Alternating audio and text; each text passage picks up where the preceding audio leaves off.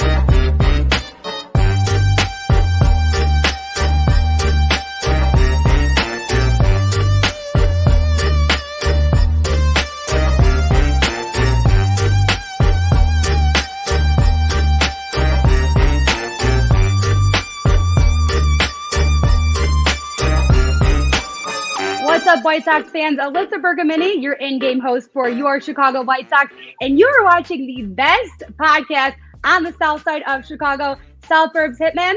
Make sure to tune in.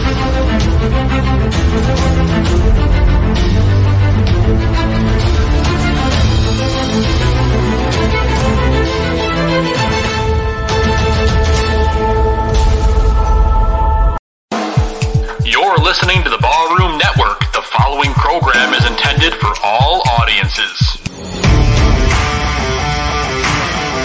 Welcome to the South Burbs Hitmen Podcast with your hosts, Joe Mandel, Steven Zim Zimmerman, Vinny Parisi, and Chris Gonzalez. We're bringing you the White Sox coverage you need from the perspective of true Southsiders. Grab your Kaminsky dog with an ice cold beer and meet us in section 155. Everyone get on your feet for your South Burbs Hitmen. That ball hit deep.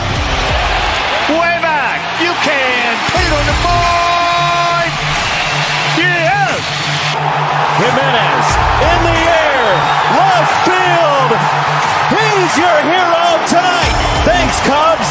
Over the head of Jenks. Uribe charges, throws, out! And the White Sox have won the World Series. Alexei! Yes! Yes! Yes! Yes! Yes! History!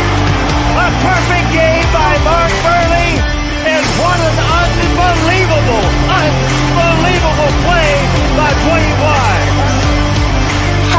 match starts now.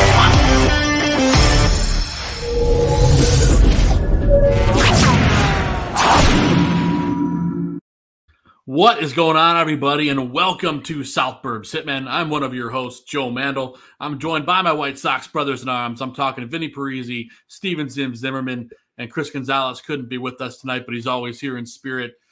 Gentlemen, before we even get going, we got a great guest tonight. We've been trying to get him for a while. We finally got him to come on the show. As everyone knows, Alyssa Bergamini is three-time guest on the show. We have her her new in-stadium host co-host with us, Ryan Lee, joining us on the show. So, gentlemen, Zim and Vinny, join me in welcoming Ryan to the show. Ryan, thank you so much for being with us tonight, man. What's up, guys? Thank you for finally having me. I'm so glad to be on here tonight. Yeah, absolutely, man. We're so happy to have you. Uh, I'll do brief introductions. I'm Joe Mandel. Uh, well, maybe we got Vinny Parisi and Steven Zim Zimmerman. Ryan, thanks so much for being with us tonight.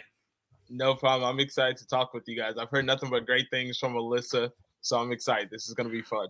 Thanks for Hey, coming man, on. high- man. yeah, it's high praise. We, we we appreciate that. Uh, everyone's excited to have you here in the chat. Everyone's you know a little fired up. So his Justin's another another Lee, uh, Justin Lee's favorite day of the week. So you know look at that. So we're so excited to have you, Ryan. So why don't you tell us a little bit about your journey to becoming one of the in stadium hosts for the White Sox? We know you're a producer and personality over at Kiss FM. Tell Yeah. us about how you got here, how you want to grow, and let the fans know who you are as a person.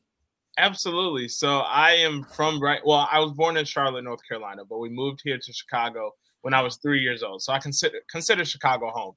I'm from the south suburbs, Orland Park, and for the longest, I knew I wanted to be in this industry of broadcasting, radio, television, hosting, and that's where I ended up at iHeartMedia Chicago, where I serve as the uh, executive producer for the WGCI morning show. And then Monday through Friday, I'm on Kiss FM from 12 to 5 a.m. Uh, so I've been doing that for about, I've been in radio for seven years now. I've been with iHeart for five years. And then, you know, I love radio, but I also was looking to expand the brand. And I heard that this MC in game host position was opening up with the White Sox. And, you know, being from the south suburbs of Orland Park, I grew up going to the baseball games. I grew up a Sox fan. Uh, it's the only team that I recognize here in Chicago when it comes to baseball. Oh, yeah. So uh, I was looking forward to, you know, I, mixing that with my broadcasting experience with hosting. And then, you know, honestly, I was excited for this position because when I grew up going to the games, my I liked watching the game. But I'm gonna be honest, my favorite part was like the food and like mapping out in my head what am I gonna get when I go to the game and oh, like oh, yeah. in between contests. So I was like, it's full circle now that I'm in this position doing that and talking about that with fans. So I'm really looking uh, looking forward to being there with the family, uh, with the White Sox family. It's been a great time so far. I feel feel like now I'm kind of starting to get the swing of things and get the hang of everything. But it's been a lot of fun, and I'm looking forward to just growing with the White Sox. It's a great organization, a great family base. Everybody there has been so welcoming from the people who work there, my co-host Alyssa, my bosses, the fans. Everybody has been super welcoming, and I think that just is a testament to the South Side of Chicago, honestly.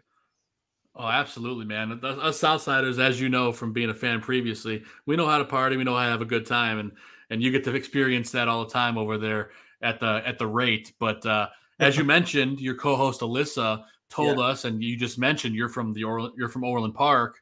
Right. You know, what since we're the South Burbs Hitmen, what's your favorite spot to hang out in the Orland, Tinley, South Burb area? Do you have a spot you like to hang? Is there a bar? Is there a restaurant? Yeah, no, there was a bar. It's like on in Tinley. I think it's on 183rd. It was called Durbin's. I think it's still there. Still there. Durbin's before COVID was the spot that I used to hang out a lot. Uh, Orland has like a good, I like for like a good outside restaurants on Lagrange and stuff, so I like to do that. But Durbin's was definitely a bar. Uh, Black Sheep used to be on 159th. I used to be over there too. R.I.P. R.I.P. to Black Sheep. Uh, so yeah, Orland has a few good spots to hang out and chill, whatever. Like we're still friends that live here from high school. No, that's awesome, man. um, you know, as being the in stadium host, you get to see all the cool theme nights, right? So, you know, you've been a part of a, of a good chunk of them so far. Um, yeah. Most notably, we have a, a, photo here of you from Southpaw's birthday. Let me see if I can pull that up right here. There you oh, go. What is it? Yes. There you go. And, and of course, Southpaw getting inducted into the Mascot Hall of Fame, always big stuff. But, you know, big yeah big round of applause to southpaw i think we can all say well deserved there.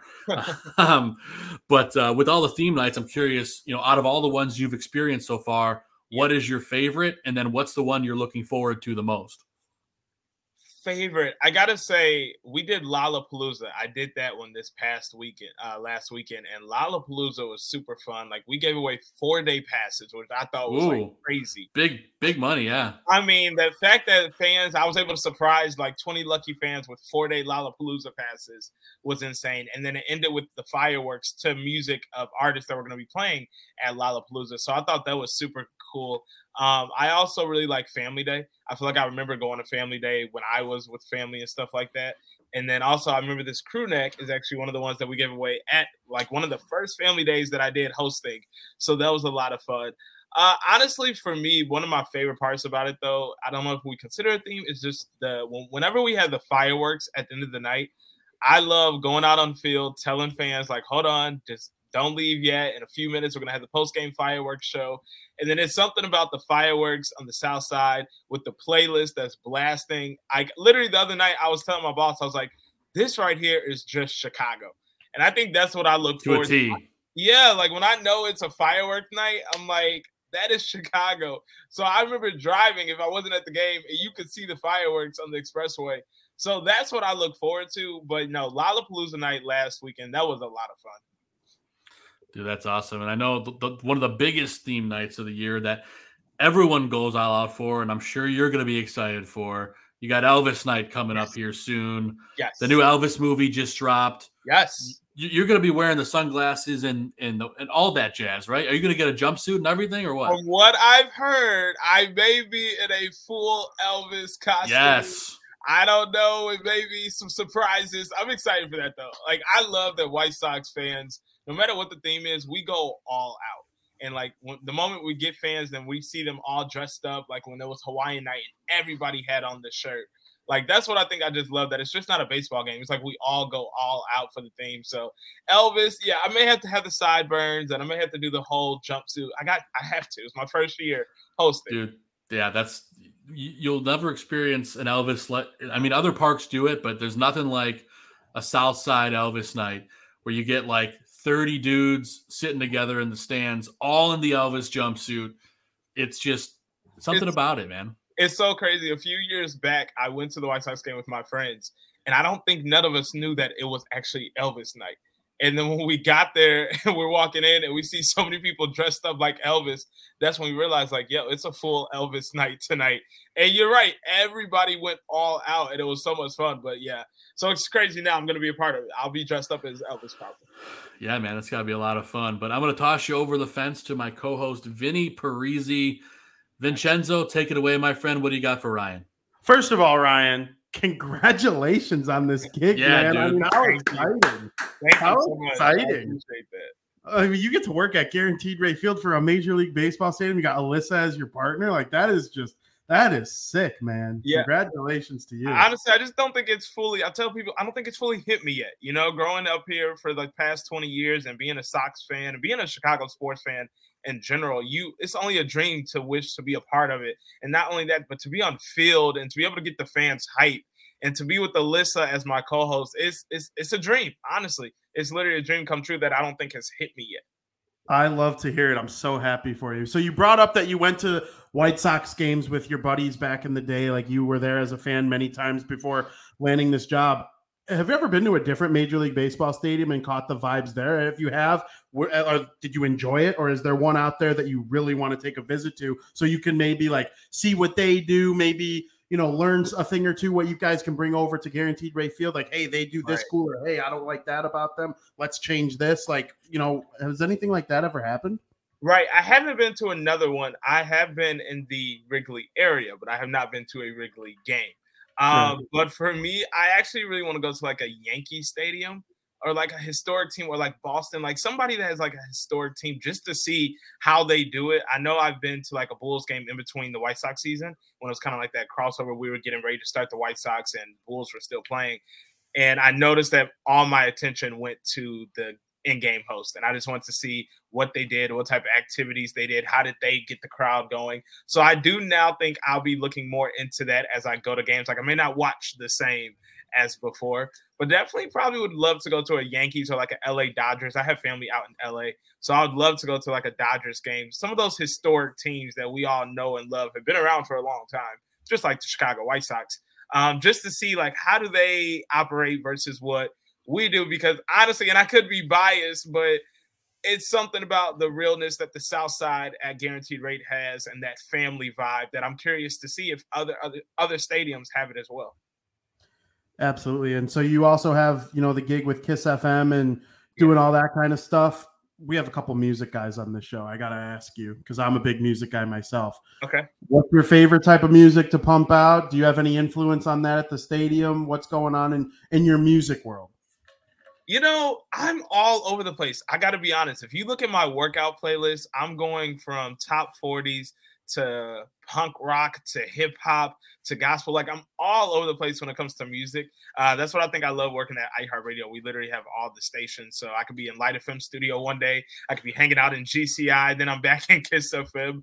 Um, there's so much new music out. I will say that. So right now, my radar is on. I know Cardi B is dropping a new song and it has Kanye West on it.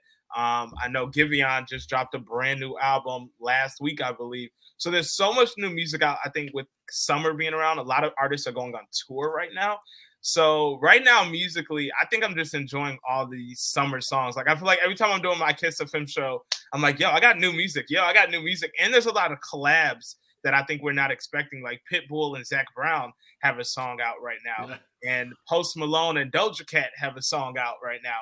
So I think there's also like a lot of collabs that it's like, oh, I didn't expect this to happen, but I like it. Um, yeah, so I'm excited.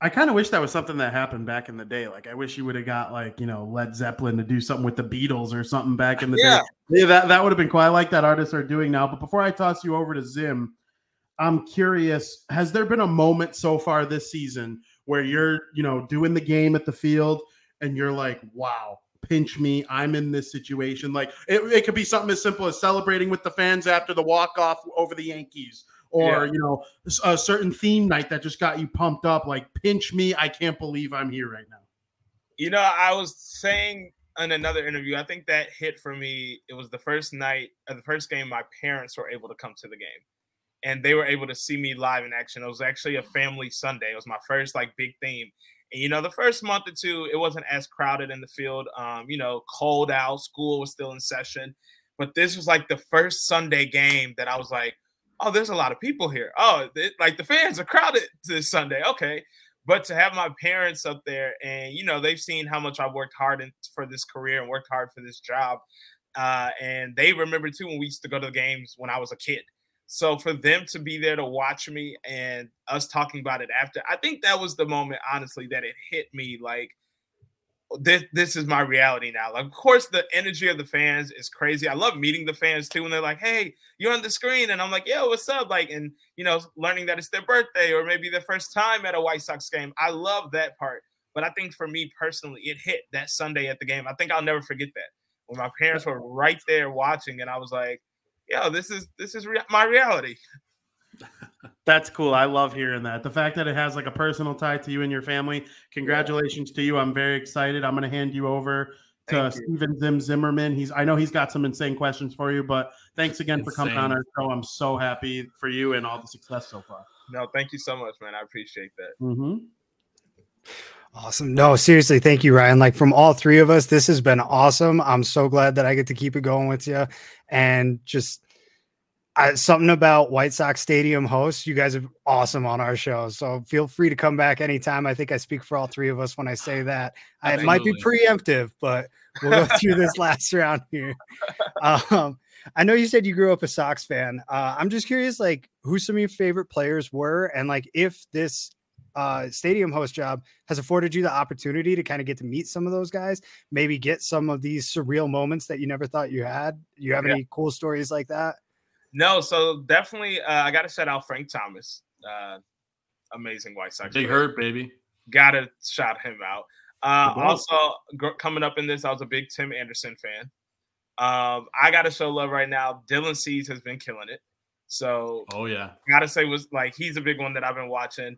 Um, I haven't got to interact with some of the players yet, and I'm excited for that part because I know Alyssa has talked to me about it, some of the things that she's done with them in the past, and we've done a few games and stuff with them. So I'm looking forward to that because I think it's like one thing that I've noticed about the players, they're all like good guys. You know what I mean? Like they're right, not standoffish. They're always down there taking pictures and ready to meet the fans. So I think that's super dope too. That it's a team that they incorporate what the Southside fans give to them. So I'm actually looking forward to working with them just so I can feel that same energy. Because uh, I think it's a different experience when you actually get to meet them and work with them. But those are some of the ones that I've been looking forward to meeting and working with. That's awesome, man. I, I like putting myself in your shoes. Like I, I would be on edge waiting for that day to come along. Like I'm I'm so excited yeah. for you on your behalf, man. Like this is that's so cool. But you used a great word there, energy. The energy that it brings. It, it, I'm curious what the energy's been like for you at the stadium this year. Like I know it kind of been a little underwhelming, but yeah. you know, going from the fans' perspective to on field, yeah. like does that kind of change the vibe and the feel for you, or is it still that same energy that you're used to at the rate? You know, I gotta say this because we may we thought we were gonna come in stronger, right? And we may have we've gone through some challenges, some ups and downs, right? One of the things that I've learned that has stayed consistent though is each day, each game, the fans have come in with the energy on 10. Like, we may have oh, not yeah. done good yesterday, but we're about to come back and we're going to go even harder today. And that's one of the things that I love about Chicago sports in general. We are passionate about our teams, but specifically talking about the White Sox. So I've noticed on days that, you know, the day before it may not have been good. And I was like, oh, I wonder how today's going to be. Maybe I'm going to have to work a little harder to get the fans into it. And then by the moment that I park and I see everybody tailgating hours before the game, I'm like, oh no, they're ready. We're we're good to go. Always. It's like, yeah, it's we're good to go. And then once the game gets going, all it takes is those few first first runs and hits to get us going. That it's like the energy in guaranteed rate field is crazy. I know there was one game in particular. I remember we were down the whole game and then it got to the eighth inning and we just started coming back and we really were like, yo, we're trying to win this and the energy. I was just looking through the broadcast room, like, yo, this is crazy. And you feel that when we're going to do a camera hit, it's like I feel that same energy. Or even the fan, the fan we're watching before we go live on camera, and me and the fan are like high five and going crazy because our team is doing good. So I think the energy and guaranteed rate feel like you you really just have to experience it. Like you know what I'm saying? Like it's nothing that I can tell you about, but from the moment that people are there, tailgating, even when it was cold outside and people are still out there hanging out, getting ready for the game, especially if it's a theme night. The energy is crazy, man. I love it. That's so great to hear. Like, so I, little context, I'm a thousand miles away. I'm in Denver. So oh. I got the opportunity to go to a few games last year. It was awesome. I, I'm glad to hear that it's keeping up. I know these two guys can tell me all about it, but yeah, you know, I'm I'm a little more inclined to believe your uh, opinion on it. I get to go to my few game first game this year in a, in a few weeks though. I'm gonna go see them uh, when they come to Colorado. So oh, that's dope. Nice. I'm pretty excited about that. But I'll I'll bring this whole thing full circle. One of the first things you talked about was uh the food, the food at the stadium. Yes. You know, I don't know if you've noticed, but the three of us like to eat. So I'm, I'm just, curious. I'm hiding mine right now. You just see my face. Don't worry. I'm just curious what, what some of your favorite items at the park are. Like I I love the Polishes. I know that Joe and Vinny are huge on the Cuban sandwiches. Yeah. And I think the highlight of Joe's year was when they announced that the rainbow cones were coming back. So I'm just curious, you know, back. some of the things that you like at the stadium. What's like your highlight? What's your go-to when when you're like, that's what I need today? Okay, I got to two things. I got to shout out Joe because when I first got my scripts and I learned that the rainbow cone was coming back, I was like, "Oh, Chicago is about to love this!" Like that is Chicago all day. So to have the rainbow to a, to a T, to a T. So that's been a huge success. Um, I love a good ballpark hot dog. Now, I may not be in Chicago in this sense. I only like my hot dog with ketchup on it, though. no big deal. And a lot of my coworkers, when I told them that, were looking at me like, Ryan, don't say that in public. But but I I do just like my hot dog with ketchup on it. But also we have these new smoked wings uh, at the ballpark that are super good, and like they have like a barbecue sauce that go with them, fire. Ooh. Like, and I'm a I love a good wing. So oh, the smoked wings I really do love. Uh, I also because just being from Chicago, one of my favorite things is Garrett's popcorn. So I personally nice. love that we have a whole Garrett's popcorn stand now. And of course, you cannot go wrong with the loaded nacho helmet. Uh, big nachos guy over here. So whenever I see a fan like eating them and I'm about to do a camera hit, I really want to be like, yo, can I have some of your nachos? Yeah, right. But I'm trying to get ready for the camera hit. But no, I mean, I think we all can say now, I haven't been to any other stadiums, but I will put money that guaranteed rate field has like some of the best food. When it comes well, I've been to four or five stadiums, and I will say the rate has the best food of the of the few that I've been to. Yes. So absolutely. Um, no, thank you so much, Ryan. This has been absolutely awesome. I'll let Joe close you out here. Um, yeah. But like I said, hopefully, I, I'm still on board to have you back anytime you want, man. No, hopefully you guys can have me back. This was so much fun. Alyssa has told me so many great things about you guys. Hey, shout out to Alyssa. Yeah, she showed me told me so many great things. So I was excited to finally be able to get on and uh, be able to chat with you guys. Thank you guys so much for having me. You guys have been yeah, very man. supportive on Twitter and social media since day one. for day sure, one. man. Yeah, I really all, appreciate that love. Yeah, we're always in your corner. And you know, you mentioned Alyssa. And Before we let you go, we got to ask you: Do you have a best Alyssa story that you can share on camera? Because you know, can, and also, can you believe she's never seen Star Wars? Okay, me and Alyssa have a lot of things in common, and that is, is that of, you? Sh- that no. Is, that what? Is, so when I saw the show with Alyssa, I was like, uh, we're kind of similar there. Um, wow. Funny story, actually. It's a super inside joke, so I'm excited to tell with you guys. Um, the first day I went out with Alyssa unfilled. Like the first day, this first day I shadowed her. The second day was my first day. I was going to be on the microphone with Alyssa, and we were going to do the rundown of what was going on at the ballpark. And we went through the script like a million times. It was my first time on microphone. I'm like, all right, listen, I got this. Like, we're going to be good. You ready? And literally, we went out there and I did my like first two lines, and then my third line completely forgot. And then Alyssa was like, yo, the loaded nacho helmet, right, Ryan? And I was like, yo, you're right, Alyssa. Fans, you got to check out the loaded nacho helmet. So it worked out where she like played it off with me, but now it's an inside joke. Like, hey, Alyssa, what about that loaded nacho helmet? I was so ready. We were like, yo, we got this. We practiced it. And then we went out there, and I think once again, the energy, all the fans, it was my first time and I got the first two lines down. That third one, Alyssa helped me out. So shout out to Alyssa. She's amazing. Uh, you know, everybody at White Sox loves her, and to shadow her, I was really like, Alyssa makes it look so easy. So she does. She's amazing at it. Yeah. Well, dude, that's that's awesome, man. I love you, love you sharing some of that insight there. It's always fun. And w- wondering, we uh, you saw the top of the show, we had Alyssa do a station ID for us. So we're wondering if we could ask you to, to lay one down for us. You could put your own spin on it, whatever, just something along the lines of this is Ryan Lee, give your spiel, and then say, and you're watching South Burbs Hitmen, uh, something along those lines, if you if, if you would be so kind.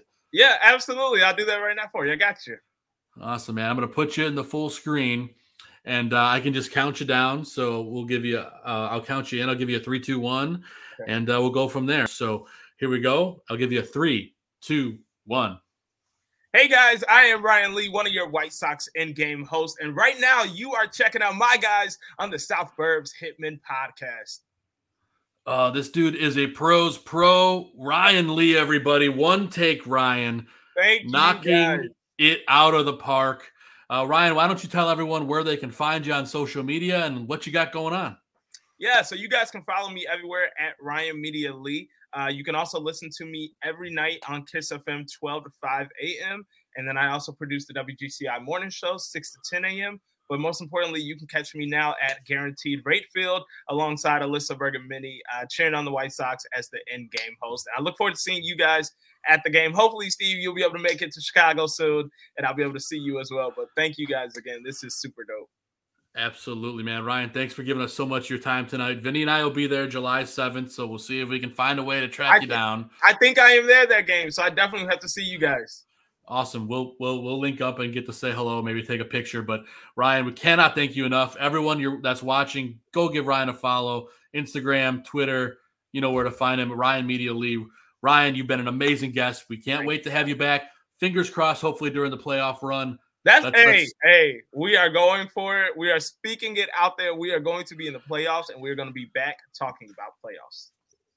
That's, that's what, what, I like, like to hear, hear, man. Let's speak it into existence. Yes. Everyone, Ryan Lee, Ryan, we appreciate it, man. Good luck tonight, everything at Kiss FM. And uh, we'll see you at a White Sox game soon. Sounds good. Thank you, guys. I appreciate it. All right, Ryan. Appreciate it. Take care now. Bye bye. Bye, Ryan. Bye. Ryan Lee, guys, absolutely dynamite guest. Go give him a follow at Ryan Media Lee. I w- I didn't want that interview to end, man. That was a lot of fun. Yeah, it's always nice when someone's able to bring the energy the way that Ryan does. And listen, there's a reason he was chosen. Like he's one, he's the one who got pegged in the contest. Like, hey, we think you're going to be good with Alyssa as the in-game host. You're the guy. And then he comes on this show, and it's like, yeah, you know, the White Sox know what they're doing. So it's good stuff. Congrats to him on all the success. Really, really easy to see why those two are paired up together. I, I think uh, potentially it would be cool to have them both on for a joint show at some point. Just I would love to feel that energy going back and forth because they both yeah. just bring it. And that's why I had to get a I had to get an Alyssa story before he left, see if he had one for us. So that's cool. She's the pros pro, and she definitely uh she's definitely got a good one on her hand. So that's going to be fun to see those two uh, work together over time. Hopefully during the playoff run, but we're going to talk it into existence. It wasn't the greatest week of White Sox baseball, guys, but uh, before we get to that, uh, we have a quick commercial break we're going to hop into, and then we're going to dive into the rest of the show. So, gentlemen, we're going to take a quick 45 second commercial break. We will be right back.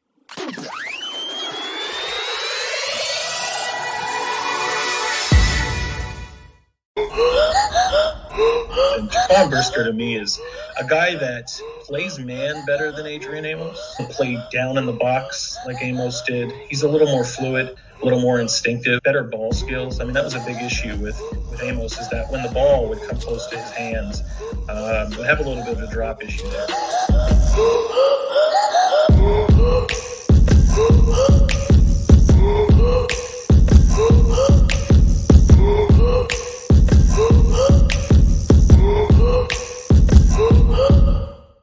We now return to South Burbs Hitmen. Yeah, cool stuff, guys. Bare Necessities coming to the Ballroom Network soon. Check that out once it gets here. It's going to be a fun show with Jordan. But uh, getting back into White Sox talk, gentlemen, a little bit of a rough week. Uh, I think that maybe it's a bit of an understatement, but you go have a take two out of three from one of the best teams in the AL, and then you lose three out of four to the Baltimore Orioles. Uh, Vinny Parisi, thoughts because you caught two of those ball games in person. Yeah. So the Jays series had good vibes. Even after the loss, I was like, okay, they were down nine to one. They made it nine to five late. Like the offense is coming along. You score five runs, you'll win more often than you lose, especially with the White Sox rotation and half of the bullpen. Um, then the Orioles came to town, and I don't know if you guys how deeply you follow my Twitter. I've Uh, tweeted a lot. nice, I tweeted nice things about the Orioles three or They four got a good squad. They do. And the guy who runs Birds Watcher, which is the South Side Showdown version of Fansided, like it, it's the Baltimore Orioles corner of Fansided. He does a wonderful job, you know, explaining what's going on with the Orioles, and they're way better than they were last year. I love when people were saying, "Oh, the White Sox lost to the Orioles." Yeah, they're in last place of the American League East because the other four teams in the division are World Series contenders. You know, the Baltimore Orioles aren't quite there yet, but there's a reason, and they're not as far under 500 as you would probably think being in a division with, you know, four teams that are legit World Series contenders. And I'm not giving the White Sox any excuses for losing to them. They should beat the Orioles. They're more talented on paper than the Orioles, but they're a buzzsaw right now. And they came to Chicago. Adley Rutschman made an impact, the number one prospect in all of baseball. He caught three of their four games. And the White Sox also were a victim of something that's a problem for them when they're on defense, and that's defense. They have Yeah. three incredibly athletic outfielders and Jake Burger, Gavin Sheets, Jose Abreu.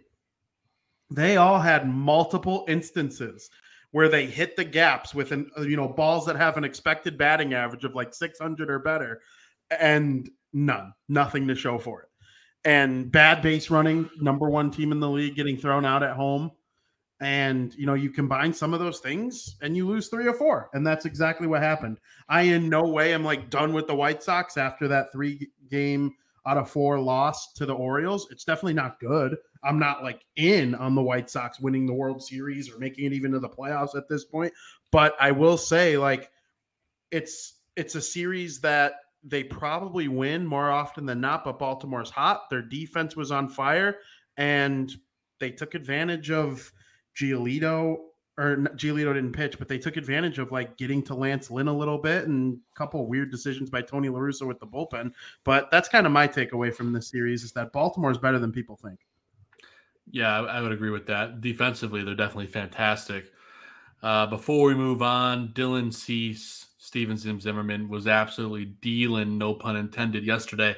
Uh, stopped the bleeding against the Orioles. The bullpen almost gave it back up, but how good has Dylan Cease been, Zim?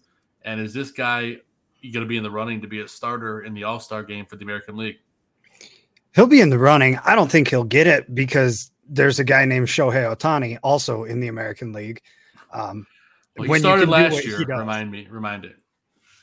and it's it's quite an honor to be selected two years in a row. And trust me, baseball would love to give somebody like that the honor. He's the face of the game right now. They gave That's- our that's guy true. that three years in a row, except one of the three he was with the Red Sox. right. Chris Sale started Chris Sale? three straight. Did he That's it. really? Yeah, He I'm sure pretty did. sure he started Oh, three well. straight. Two with the Well, White then Sox. and Ohtani's definitely starting. That that's It's just it. Like possible. You want them to spread it around just for good sportsmanship, but at the same time, screw sportsmanship when a guy's that good. You know, Yeah, I mean, so this this isn't going to be an Esteban Loaiza starting the All Star game because you got to give the guy a nod. It's going to be Shohei Ohtani because Shohei Ohtani is the man. At any rate, Dylan Cease has done exactly what the Sox have expected from him this season, and then a little more. He's second in the league in strikeouts, and not by a lot. Uh, he has shut down the opposition every time it's been asked of him.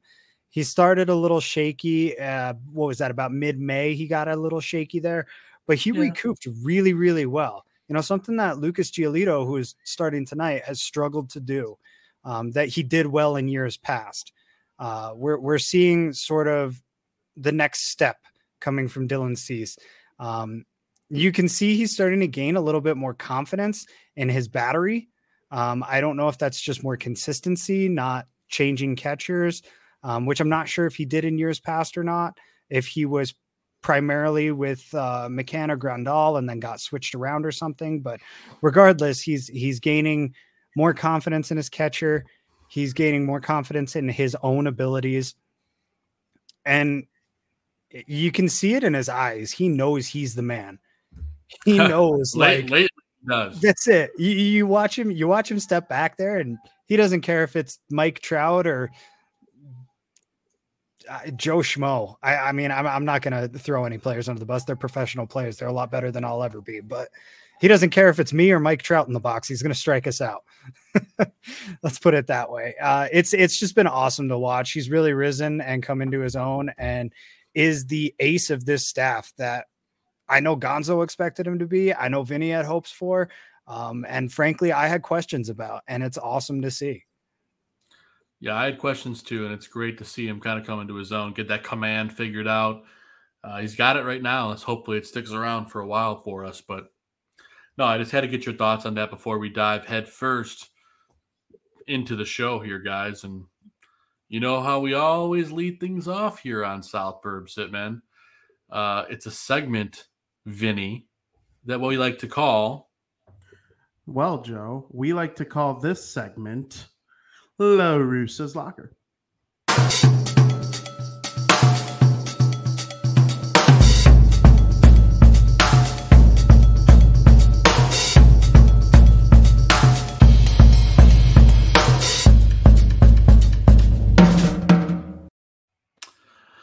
Yeah, so it was a it was an interesting week for Tony La Russa.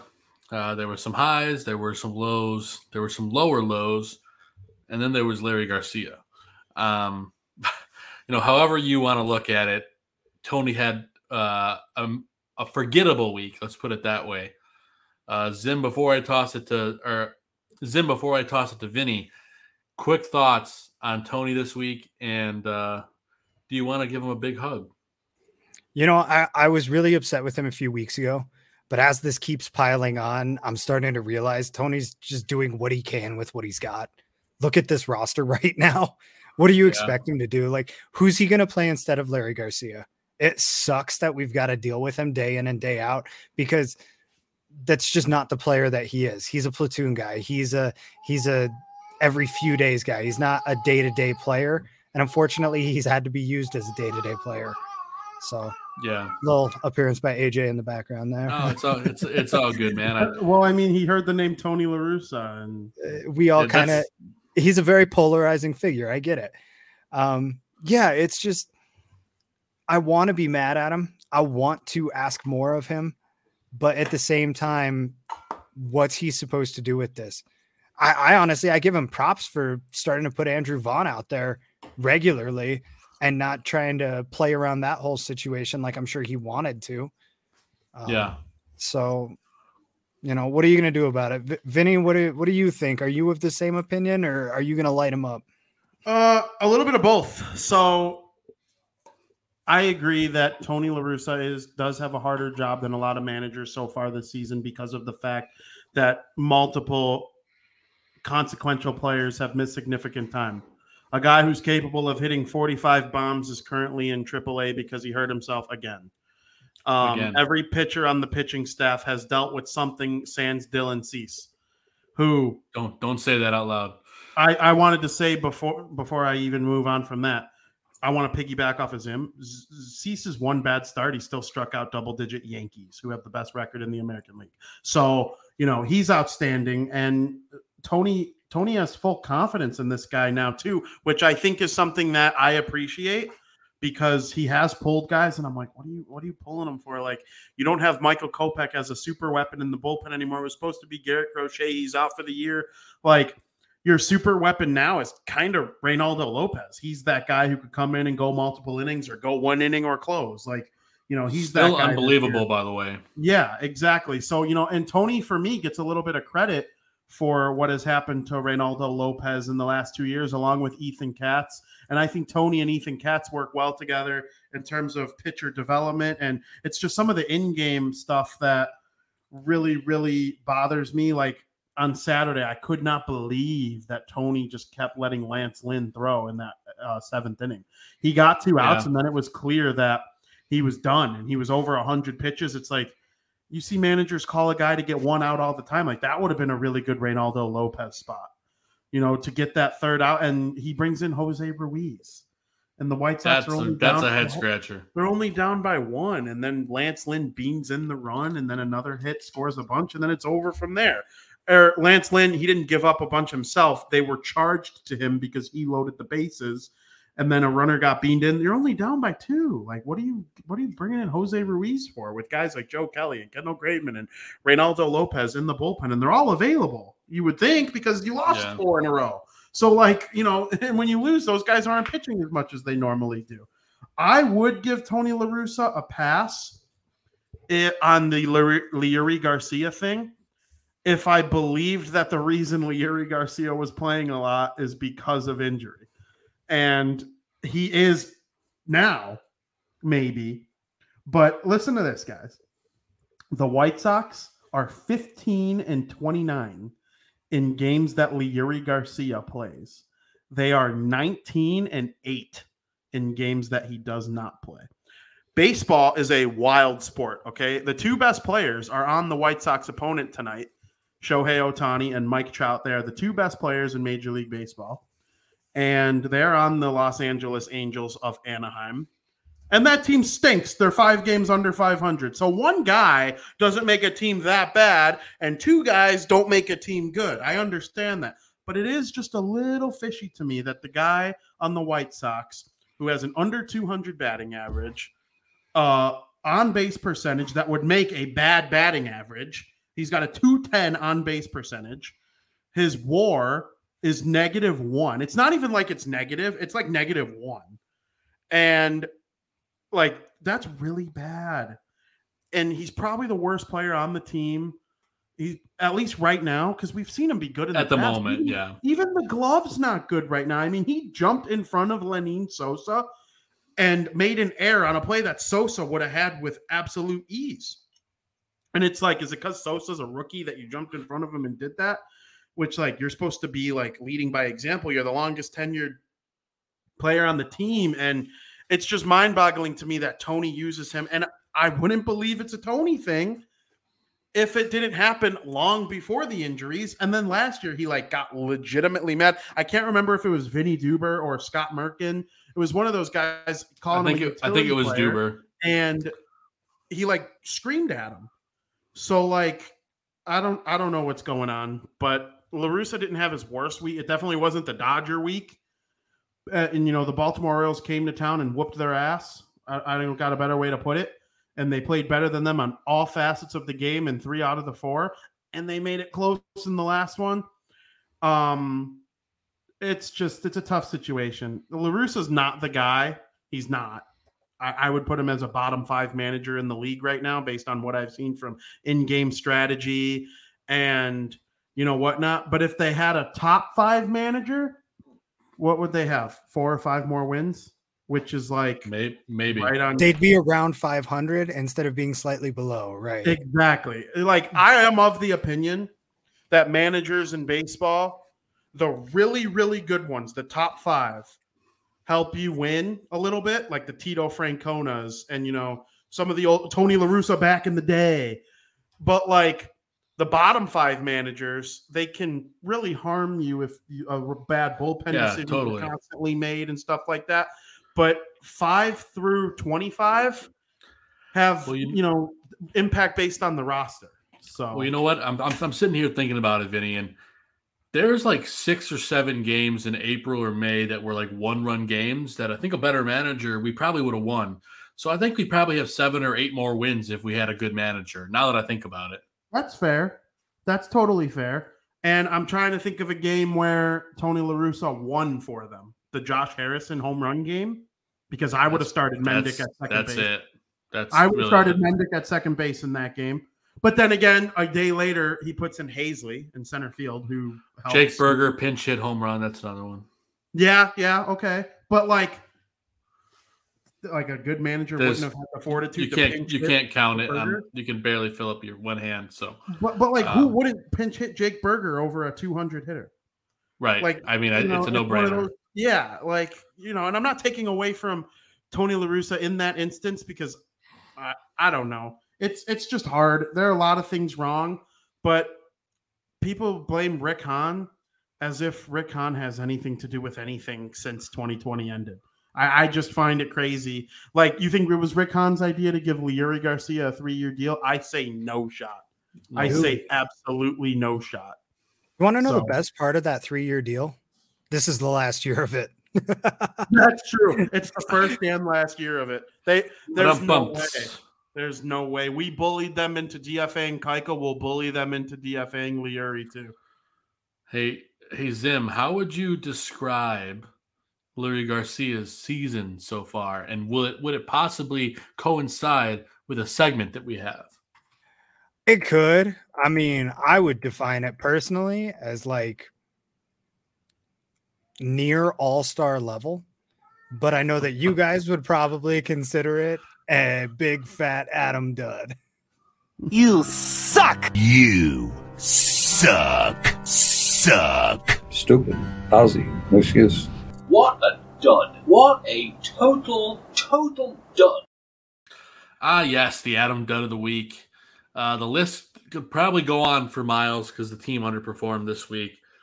Uh, our next segment after this, where we talk about the good players, I kind of struggled to find some. So uh, that says a lot about the week that we had. But, gentlemen, I will let you lead things off. Vinny, we'll start with you. Who is your Adam Dud player of the week? I'm going to go with Tim Anderson. He went three for 18, 167 batting average, scored two runs, no RBIs, three strikeouts. Three strikeouts is relatively low for 18 at bats, but we all know Tim Anderson really doesn't go up there trying to guess whether or not it's going to be a fastball or a curveball or a slider. He's very see ball, hit ball type of hitter, and I think that's a really good mindset for a leadoff guy. But the Orioles had a plan for him at the top of the order. He wasn't able to impact the first inning the way that we've seen him impact first innings. And the White Sox are not that good when Tim Anderson isn't the Tim Anderson that we know. And coming back from the injury, he had a. I, I thought Saturday was a weird placement of the day off, personally. But, you know, Lenyn Sosa got in there for him, and it is what it is. But Tim Anderson, he's got to be the. He's got to be the straw that stirs the drink. The drink Yes. is made nice with the Luis Robert might be the vodka, and you know Jose Abreu might be the cranberry, and Andrew Vaughn might be the sprinkle on top. Or but Tim Anderson's the straw that you need to stir it all together, and he was not that over the last little bit. But you know the injury, the legs, he'll be back. He's Tim Anderson. You know he's got a DQ commercial. I want a DQ commercial. I know I'd be great. If I want had a DQ. So even though I think Bryce Harper's sandwich is more my style because I like spicy food, but I'm not going to give up on Tim Anderson either. I'm going to taste them both and I'll give an honest review. But you know, Tim Anderson, he'll be back Uh, with with Vaughn batting right after him and Robert right after him. The protection for Tim Anderson is unreal. I mean, when's the last time the White Sox had a one through four like that?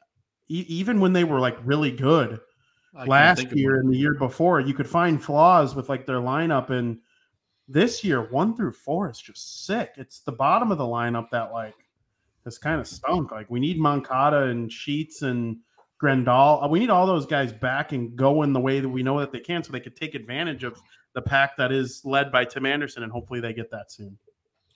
Yeah, for sure. Uh, TA will turn it around. I've got good faith. Let's get it started Right. tonight, shall we? He does great against the Angels historically. I believe one of his five home runs this season are against the Angels. Look at that. It's a runner on second base for the Angels already. Fantastic.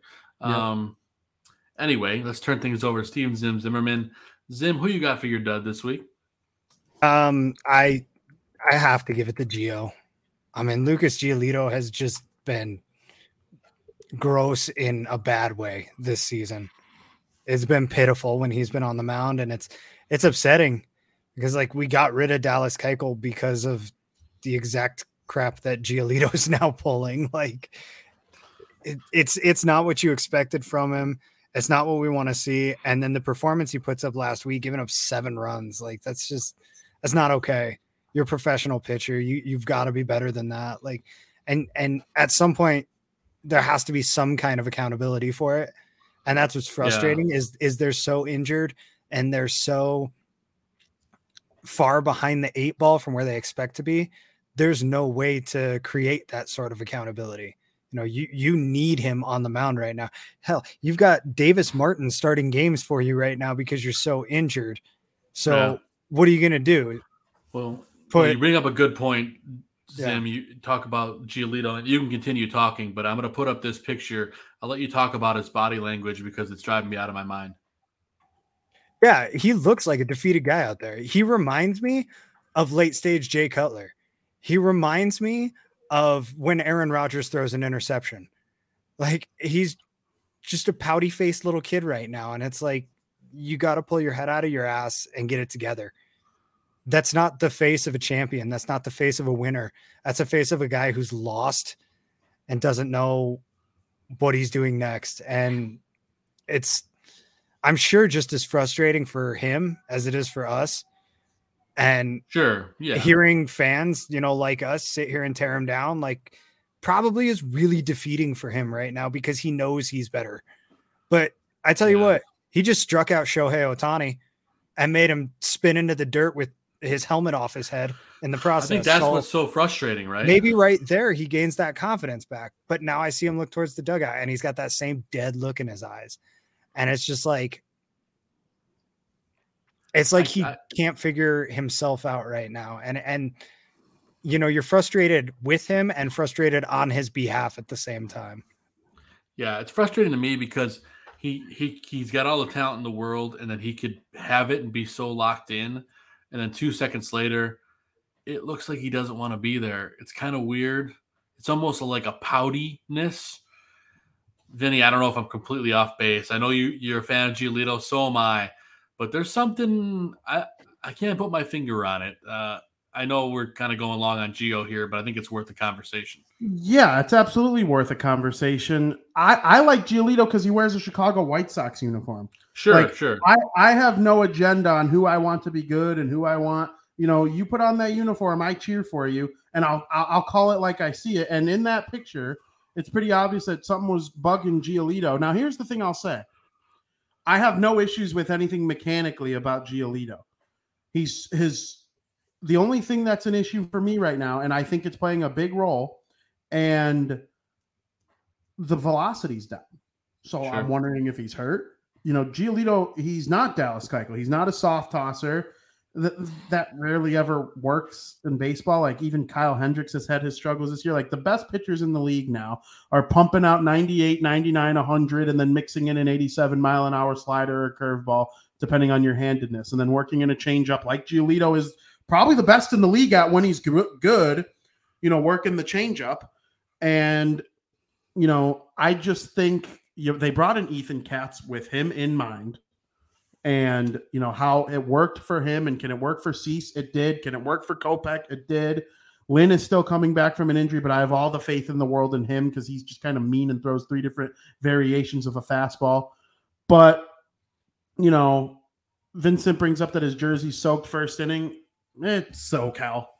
It's SoCal, and you had to face all those great hitters in the first inning. Like Ward is amazing. He had the leadoff double. Like, you know, Shohei Ohtani, there's the Mike Trouts and all that kind of stuff. But, you know, it's just he's one of those guys that I believe is so supremely talented that when he struggles, it's like, how? You're in your mid 20s and you look like that. And that's also like encouraging to me at the same time because in 2019 he was sixth in Cy Young voting. In 2020 he was seventh, and last year he was 11th. Like all relatively high finishes Yeah. in Cy Young voting. It's not going to happen this year because of the first half, but I believe he can have that level of performance in the second half. It's all about can he take that talent and get the best out of himself? I think he can. Yeah, and hopefully he gets it together tonight. He got out of that first inning, and uh, let's keep things chugging along there. And Let's not But- forget what's on his mind too. He's got a big potential payday coming up. He's not going to get paid if he like goes out there and struggles. So he's just got to relax. Like you're going to get nothing if you like you're going to get something. You're Lucas Giolito, but like you're you're not going to get what you thought if you go out there and you pout about paychecks and talk about stuff like that. Like look what happened to all the core of the Cubs. Javi turned down 280 million. yeah, he made up. a lot less with the Detroit Tigers, and now he stinks, and that's going to be an albatross contract literally now, but a year from now. So just go out there, relax, Giolito. You're cool, man. You're Lucas Giolito. You're Italian. You get to go out there and show off your hairy chest and play on the same team. Yeah, you, you got Vinny cheering for you and Zim going, Giolito, let's go. You play on the same team as Luis Robert, who might be the coolest dude who ever lived. Just go out there, man. It's cool. Pretend it's the 90s. It is cool. And you talked about those guys that get those big paychecks, Vinny. Uh, what kind of guys get the big paychecks? Uh, maybe correlating with a, a certain segment that we might have. Yeah, so Hawk Harrelson was just on a podcast I listened to, Redline Radio, a couple weeks ago, and he had a famous catchphrase. He liked when the ball went deep, he would yell stretch, and he would say, You can put it on the board. Ball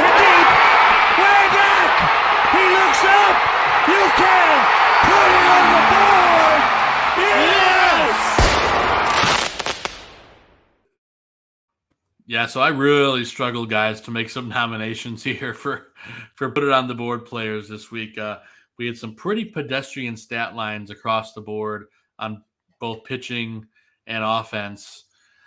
Um, I'm gonna go ahead and let you guys choose. I mean, there's a pretty obvious one answer, but um, Zim, I'll let you go first. Who you got for your put it on the board player of the week? Uh, pass.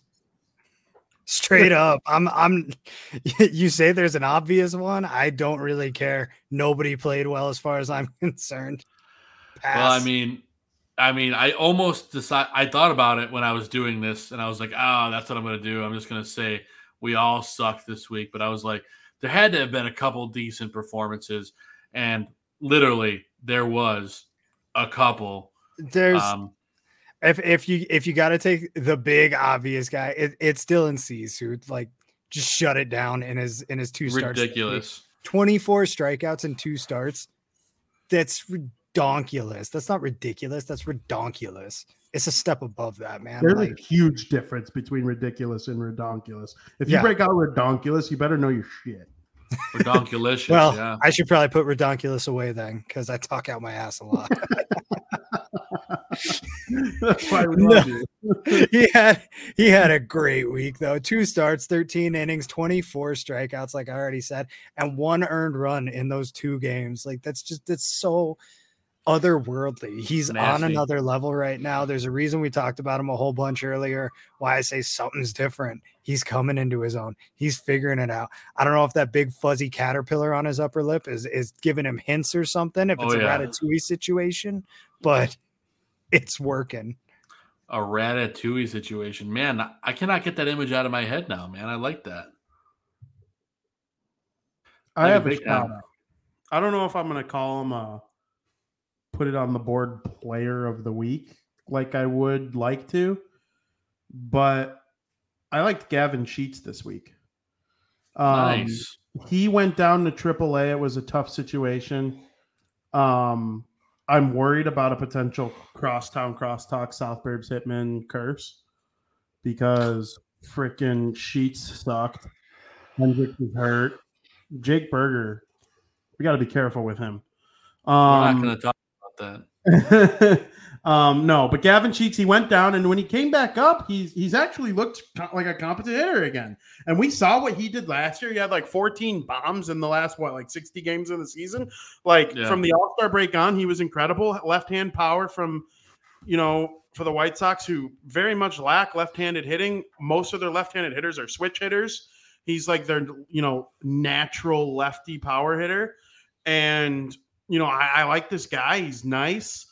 And the other day, it was Saturday, which kind of sucks because it was a wasted performance, but he beat the shift twice.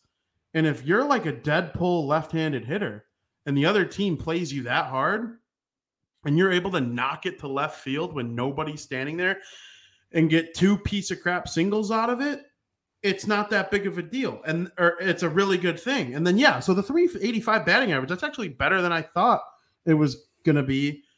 Um, I just think the home run is like the biggest thing because nobody on the White Sox has hit a home run since we last spoken to each other. Yeah. or I think. I think the day after someone hit a home run, the Tuesday, Uh, they ended a five game home run drought, and they need to hit more home runs. And I just think like Gavin Sheets, he ended it. The drought is over. Hopefully, they're able to hit a couple bombs. Guaranteed Rate Field is supposed to be a launching pad in the summer, and it hasn't been for them. It's been a great No. launching pad for other teams. But, you know, Gavin Sheets, he's looked pretty good lately. So hopefully he can keep that up. Yeah, no, that's a great call out, Vinny. I, I didn't I didn't list him just because he only had 13 at bats, but I mean he still did well with those at bats. So great call out there. I, I'm going to go with Jose Abreu, who's really starting to get hot here. Uh, again, hitting almost 350 for the week. He had that homer. How do you hit almost 350 in the week and only have two ribby? It's just it's so weird.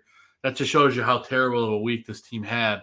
Uh, two runs scored, uh, the one walk you know, maybe maybe if there was other guys hitting around him, we would have had a bit of a better week. But uh, shout out to Jose Abreu for uh, continuing to bring it, and I think he will continue to bring it the rest. Of, well, there's not much left in June, but the whole month of July.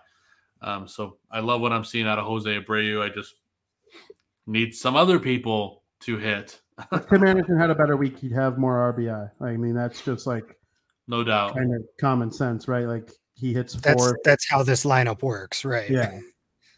Exactly. The straw that stirs the drink, right, Vinny? Exactly. Jose Abreu's the cranberry. Ooh, You guys are yeah. blowing my mind right now. This is insane. The thing you were talking about earlier has just come back full circle. What, what was that? I'm not watching. The the no the the stir the straw that stirs the drink. Like you guys Oh, are just yeah. you're so on this. Well, thank you. No, honestly though, you. you're you're absolutely right though. That's exactly what Vinny was talking about earlier. It's exactly what I'm trying to say now. Like Yeah, I believe that's how this lineup ever- is constructed. It's It made is. so that it builds on itself. It's why Eloy's injury was such a big deal last year and why it's continuing to be such a big deal this year. Think Yeah, about Ben, oh that- 05. Who in the 05 White Sox was a threat to hit a home run every single time they came up to the plate? Geoff Blum. Carl Everett.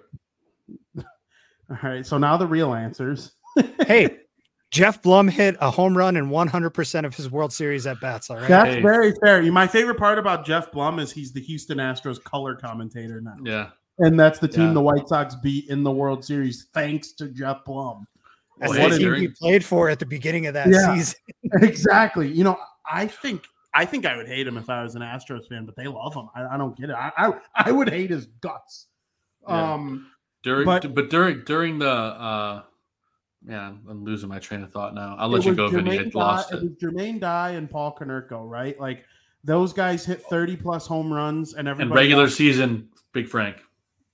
Yeah, but he wasn't on he wasn't Then he got was hurt. the whole year. So like that 05 team, Right. It was, was you put Scotty Pods up first just to get on base and hope something happens. Yeah. Right. You put Tadahito Iguchi second because he was kind of a slap guy. He, he Yep. might hit one out. He probably wasn't gonna. He was usually good to at least get Podsednik over to third, though. Then you got the power coming up to the plate where you put Jermaine Dye at three and you put Paulie at four, and all of a sudden things start to get rolling. Then you got Juan Uribe at five, who's who's a Javier Baez type player, where he's got this big long swing, and if he hits it, it's going way away. But if he doesn't hit it, which he usually doesn't, well, you're not too worried about it because he's in your five hole, not in The your two Sox, hole. the Sox You know signed what I mean? son, by the way.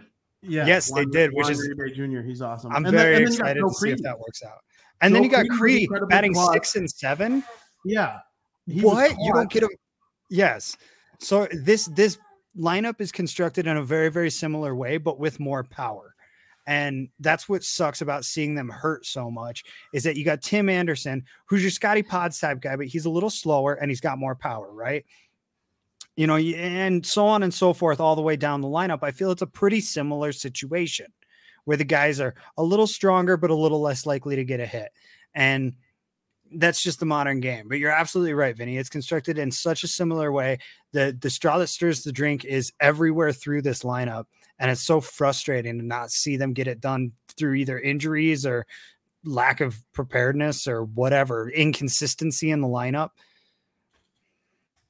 It's true. There's no lineup continuity. Well, there has. It's been better lately. I mean, I don't know what the H was on Tony's mind earlier in the season, but it pretty much has been a steady diet of Anderson, Vaughn, Robert Abreu as the top four for the last couple weeks now. And, you know, hopefully once Grandal, Moncada, which Moncada will be back tomorrow, and um Grandal, once all those guys are back, hitting the ball. Grandal and Moncada were on fire when they got hurt. So yeah, we got the straw that straw that stirs the drink. Tim Anderson. Hopefully, he's able to get it done. I like comparing the White Sox pitching staff to 05 too.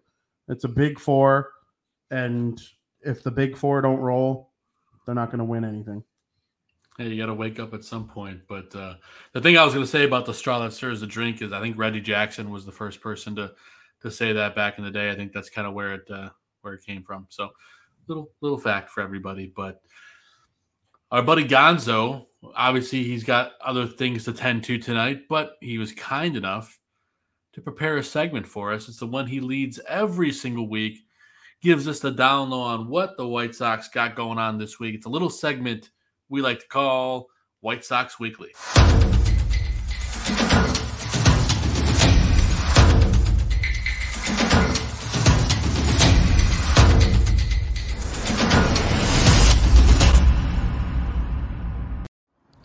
Yo, what up, everybody? It's Gonzo here, and this is White Sox Weekly. And um, the White Sox began the road stretch here this week with the first stand Monday through Wednesday versus Los Angeles Angels of Anaheim. Game one on Monday is going to be Lucas Giolito versus Noah Syndergaard. Both are, gosh, really great arms, great right-handed pitchers going up against each other. Gio's looking to bounce back this season after a rough stretch as of lately. Um, game two is undecided for the Los Angeles Angels. Possibly it's going to be Detmers, but uh, White Sox are going to throw out there Johnny Cueto, who's looking to uh, have another quality start for us on his beautiful performances as of lately. And uh, game three is going to be Moist Michael versus Shohei Ohtani. And Shohei is the showcase, of course, out on the west coast of the MLB. And uh, it's going to be a great series versus the Angels, who have been playing 500 baseball um, lately themselves. So let's see what the uh, the boys can do on the road in Anaheim. Series of the road trip is going to be Friday through Sunday. Game one is going to be Lance Lynn versus Alex Cobb. Again, two interesting right-handed right-handers going up against each other. Cobb has had a good stretch in Tampa in his recent years, um, but other than that, Lance Lynn's looking to continue his stretch of good outings. Um, he needs to finish strong, though, as of lately, he hasn't been able to finish strong in his outings. Um, game two is going to be Dylan Cease, the ace, up against Webb of the Giants, and Webb's having a good season for himself. Um, game three is going to be DeSclafani versus uh, Lucas Giolito. Um, some interesting points here to note in the first series versus Angels. Um, Trout, all-star ballot center fielder. He's having an amazing stretch for the Angels. Watch his bat. And for the Giants, it's going to be um, Joc Pederson, who truly is an outfielder that Hahn could have grabbed this offseason, and he's in the All Star ballot for the Giants um, as of right now. Um, guys, this is going to be a hell of a trip coming on the road. Let's see if the boys can play about 500 baseball and win both series.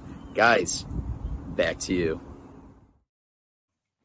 Thank you, Gonzo. Appreciate the report on the week ahead.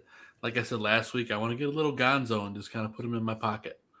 Uh, you know, I, I, still want that to happen. We'll, we'll, see. Maybe next time I wear a, a, shirt with a pocket here, I'll get a little cut out of him and put him in there. But uh, during Gonzo's report, why don't you talk about it, Zim? Because it's very Canseco vibes from Gavin Sheets. Well, it's it's under review right now, so it may not stand up. But while uh, while we were playing that little clip from our buddy Gonzo, there was a deep drive into right field as our right fielder Gavin Sheets, you know, all all world right fielder out there. Definitely not a first baseman, just stuck out in right field by necessity, but a guy who knows the position inside and out. Tracks it all the way back to the warning track and it bounces out of his glove and onto the fence as they signal home run. Uh, they are reviewing it right now. It may not stand, but it's a pretty embarrassing moment there for a moment. What do you do if it doesn't stand though? Because the guy came around to score anyway.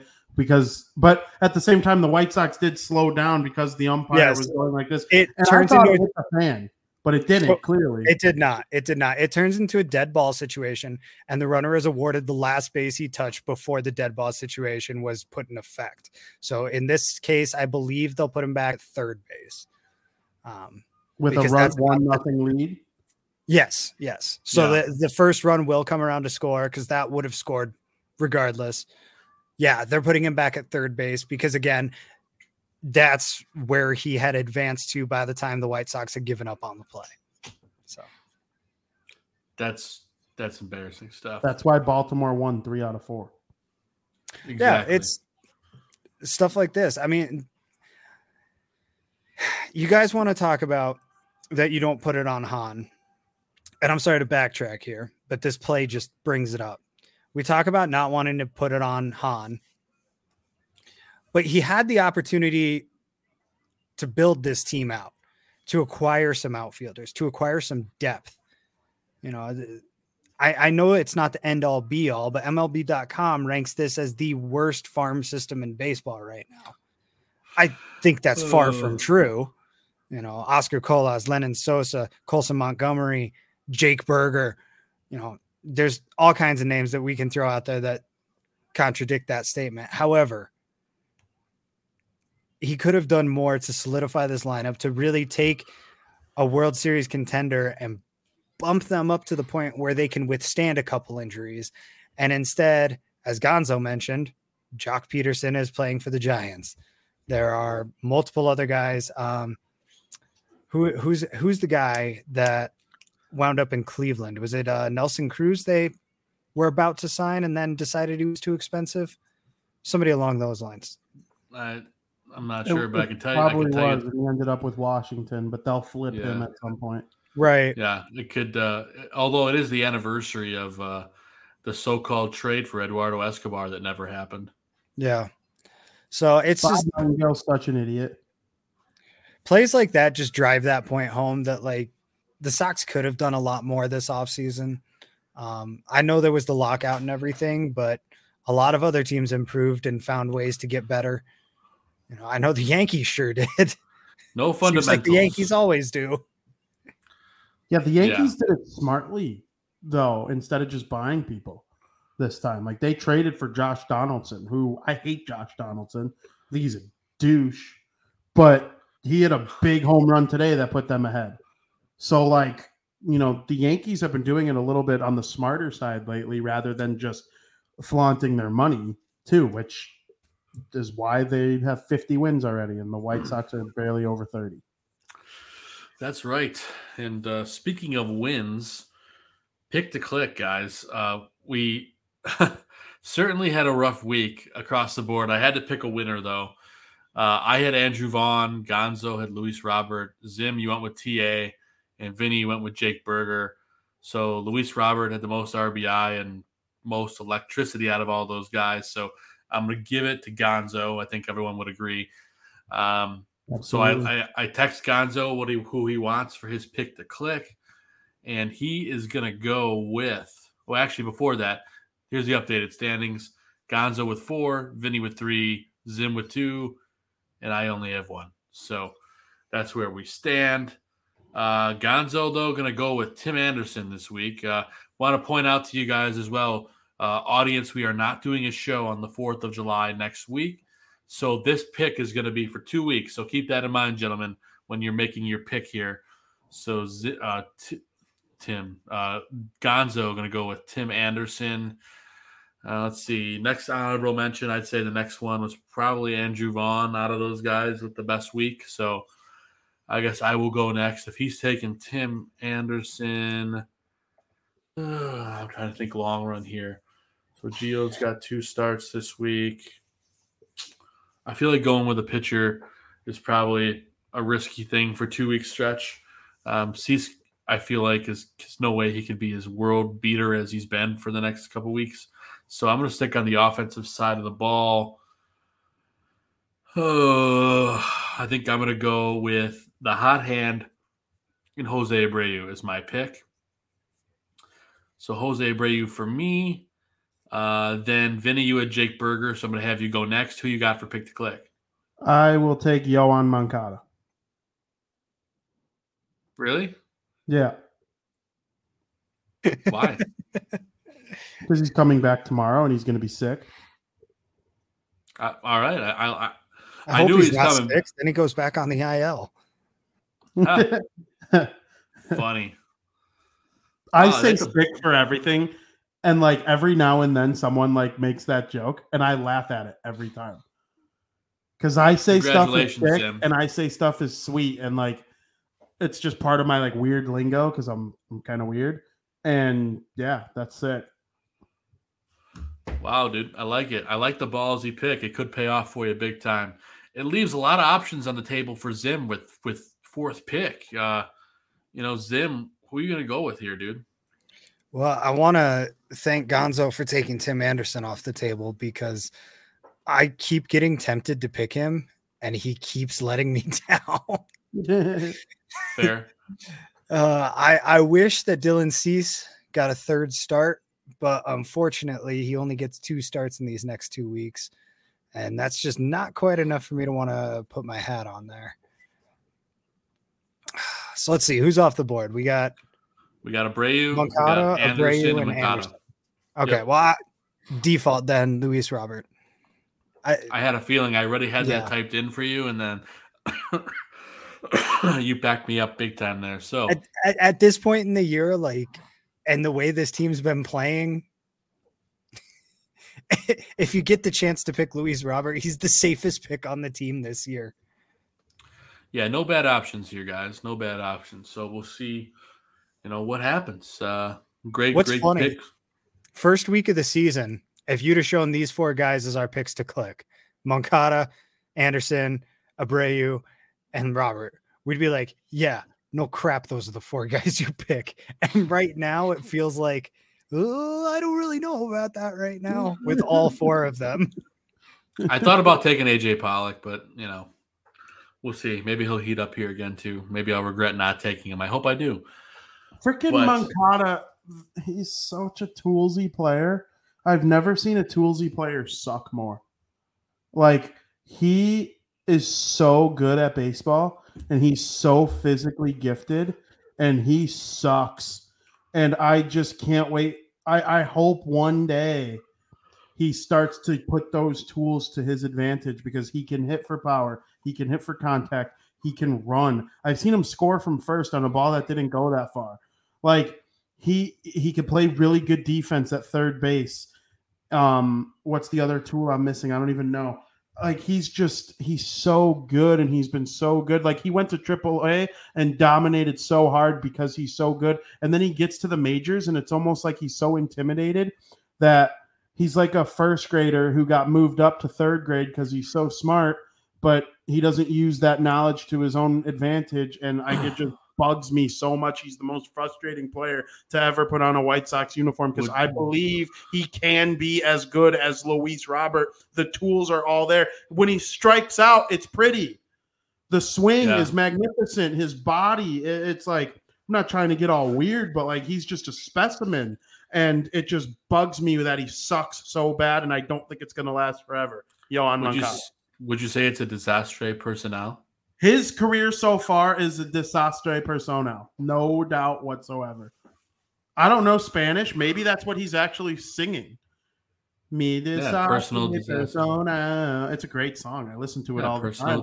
I, I, I It is. want people to want to listen to Desastre Persona. If he was batting 300 with a 8, 870 OPS and had 15 bombs right now, that song, like MLB would use that song to their advantage. Like he's just so wonderful in so many ways.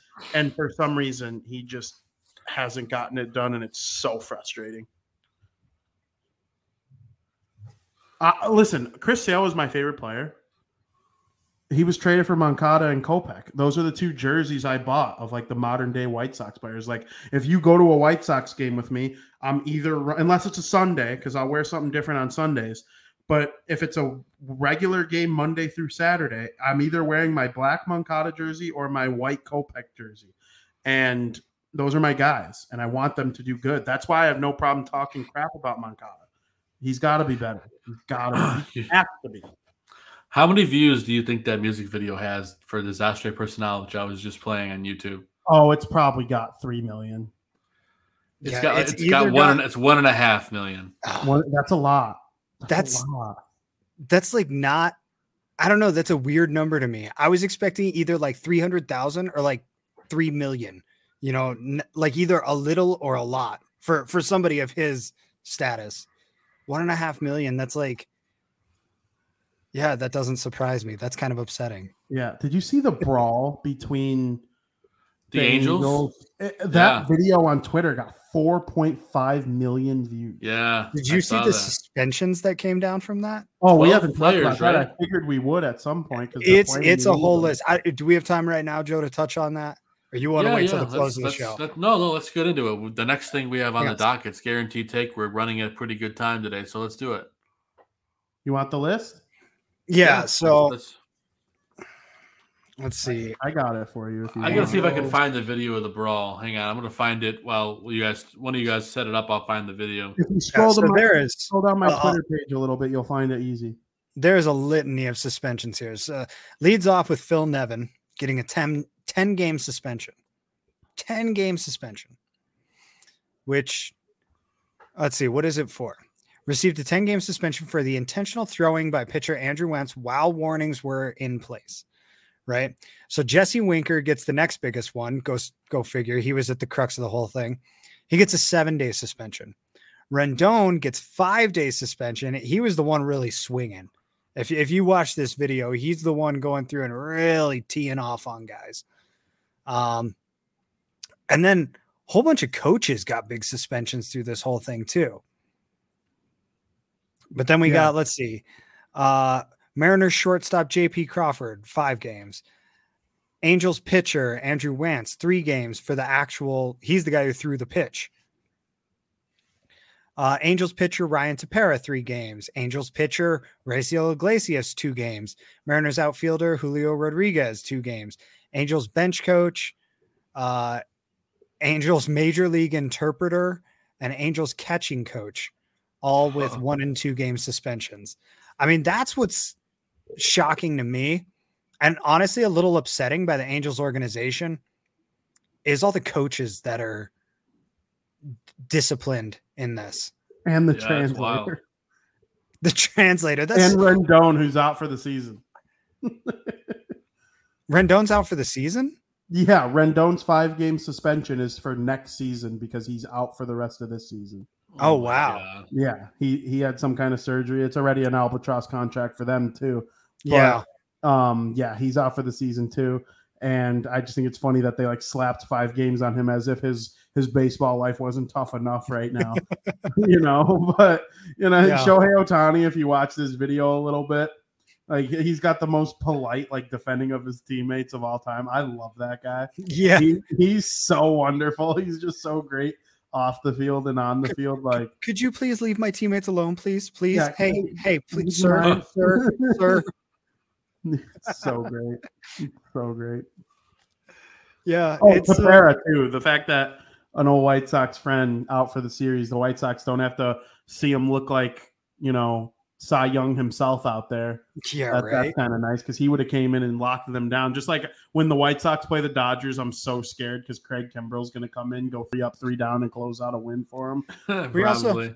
We just talk about the fact we've been talking about this fight for like three minutes now. Joe's been playing the video this whole time. It's still It- it's- going. especially for anybody who's listening and not actually watching on YouTube. Um, by the way, you can listen to our podcast anywhere that you download podcasts, Apple Podcasts, yeah. Spotify, Podbean, etc. Um, but for those of you listening who can't actually see it, like this fight has been going on this whole time. It, it, it was a whole ordeal. If you haven't seen the video, uh, like Vinny said, it's got like four and a half million views on Twitter. So everybody else has seen it. You need to go catch up with the rest of the baseball community. Yeah, that's crazy stuff, man. Uh, baseball is a hell of a sport. that might actually be the wildest fight I've seen in a baseball game since the Cubs White Sox brawl back in what was that 07 08 Oh, Yeah, because oh, norm- normally baseball six. brawls are like a bunch of hold me back kind of guys, like hold me back. Yeah, hold yeah. Back." But like this one had like actual punches thrown and Yes. got really violent. Like it looked like it looked like your local tavern at two in the morning after a couple Yeah. of vodkas were you know slaughtered in the in the seats and you know it looked like it looked like- like, guaranteed Rate Field's bleachers on a Saturday night game against the Tigers. Oh, I love it, boys. yeah just we had that we had that incident a few years ago that led to the rule change with uh, Odor and um, Bautista. Bautista. and but that was just one punch it was like one punch and then a bunch of hold me back hold me back like you were talking about Vinny and Yeah. yeah th- this was the f- first uh first full brawl I've seen since since that Cubs Sox incident. We need more I don't know. fights in baseball. I don't know about that. I enjoy them. I, I, the suspensions make me not want them. Yeah, That's just true. it. I mean, look at the number of guys on the Angels. I mean, if the Angels lose this series against our Sox, you could easily say it's a direct result of that brawl. Yeah. Yeah. It wouldn't it wouldn't be a stretch of the imagination at all. So when when you could see it have direct effect now, thankfully for the Angels, they're going up against the White Sox right now, so it might turn out to be kind of a wash for them. But We'll see. You know, if if you get into an incident like that and then you've got a divisional opponent the next day and then you end up losing the division race by 3 games, like all of a sudden that one stupid little fight cost you a division championship. You missed the playoffs altogether because you couldn't keep your hands off somebody.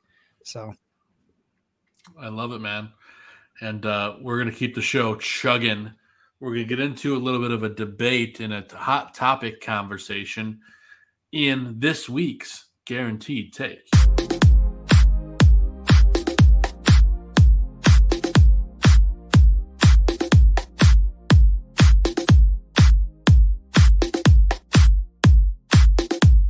Yay! That beat just makes me want to do the Macarena every single time I hear it, you know? I I don't know if I've ever wanted to bop my head to a little jam more in my whole life. Like if you want to sell me something, play a nice little tune like that. I'll be at your store the next day. Maybe bring some friends. It'll be a good time. Sounds like it, man. It's going to be a lot of fun. But uh, I pose a question to you, gentlemen, this week for the guaranteed take. Does the Danny Mendick injury force the White Sox to make a deal for a second baseman, or do they stay put at the deadline? I know a lot of that has to do with their record. Vincent Parisi, do the White Sox need a second baseman? As we get closer to the trade deadline, I will reach out to my friend who I like to ask about inside stuff when it comes to the White Sox. I'm not there yet just because I don't think the White Sox are there yet either. If Eloy comes back after the All Star break and his first two weeks are sick, and Josh Harrison continues to play okay because he was bad to start the year, and that makes people think that he's still bad now. He's been okay in the last month or so. Um, if they show that they can be a little bit healthy and some of the guys from the minor leagues like Lenyn Sosa and you know maybe they give Yolbert Sanchez a chance at some point. He's been really kicking butt down in AAA. Jake Burger stays well. Then I could see them addressing pitching first and foremost. But I mean, if every position on the diamond is contributing offense and playing good defense, except for a couple positions here and there, like Gavin Sheets will never be a good outfielder. Like that's what you get for treating your Yeah. off season like two first Yeah. basemen can be your outfielders. But um it's just it's one of those things that's like we'll see. I would, but I would also I I would go all in. Like you have Robert, Grandal, Abreu, Anderson. Like you have all these guys right now. Giolito, Kopech, Cease. These next three years would be my quote unquote window. And then after that, you deal with it from there. I would do that if I were the White Sox. I probably wouldn't trade Colson Montgomery or Colas, but outside of that, uh, you know, I'm open for business if I'm Rick Hahn. Last year, the Braves acquired Pederson and Soler and Rosario, and all those guys were sick for them, and they, they got it done replacing Ronald Acuna Jr., who's Yeah. a top five player in baseball. And I, I I would, I would get two more relievers and a second baseman. So I, I'm going to say yes. Yeah, I'm I'm pretty in line with you there, Vinny. I, I think we need a second baseman. Um, do I think the White Sox are going to be able to land Jazz Chisholm? I don't think they have the pieces to do it. Um, but you know, who knows? Maybe Rick Hahn finds a way to make it happen. You eat a lot of his contract. You let them. I don't know. You figure something out. Uh, I I think we need a reliever as well. I, I I'd love to see a solid reliever addition, at least one. I'm, I'm with you there, uh, but definitely need second base help. Zim, do the White Sox need to trade for at least a second baseman? Um, maybe. I'm of the opinion right now that if if they don't right the ship soon, I'm talking back above 500 by the time we have another podcast. I don't think they should be buying anything at the all or at the deadline. In fact, I think they should be selling and looking forward to next year. I think that if they can't figure this out for this season, if they can't start putting wins together and not just uh, a, a, a, a couple wins against a good team here and there, but I'm talking consistent, like they were doing at the beginning of the season, two out of three in just about every series. You know, take two out of three at home and go 500 on the road. If they can't start doing that, it's time to sell. It's time to, you know, Gio's not been good. So what do you do? You get rid of him and take what you can, hoping that somebody sees his upside and is willing to pay him and you don't have to so that you can go get other pieces next year? Do you you know, as hard as it would be for Sox fans, Jose Abreu is not getting any younger and his production is still pretty good. Do you see what you can do there? You know, uh, same with Yoan Moncada. Burger might not be the best on defense. He's kind of a butcher in the field, honestly, but he's a lot more solid at the plate lately.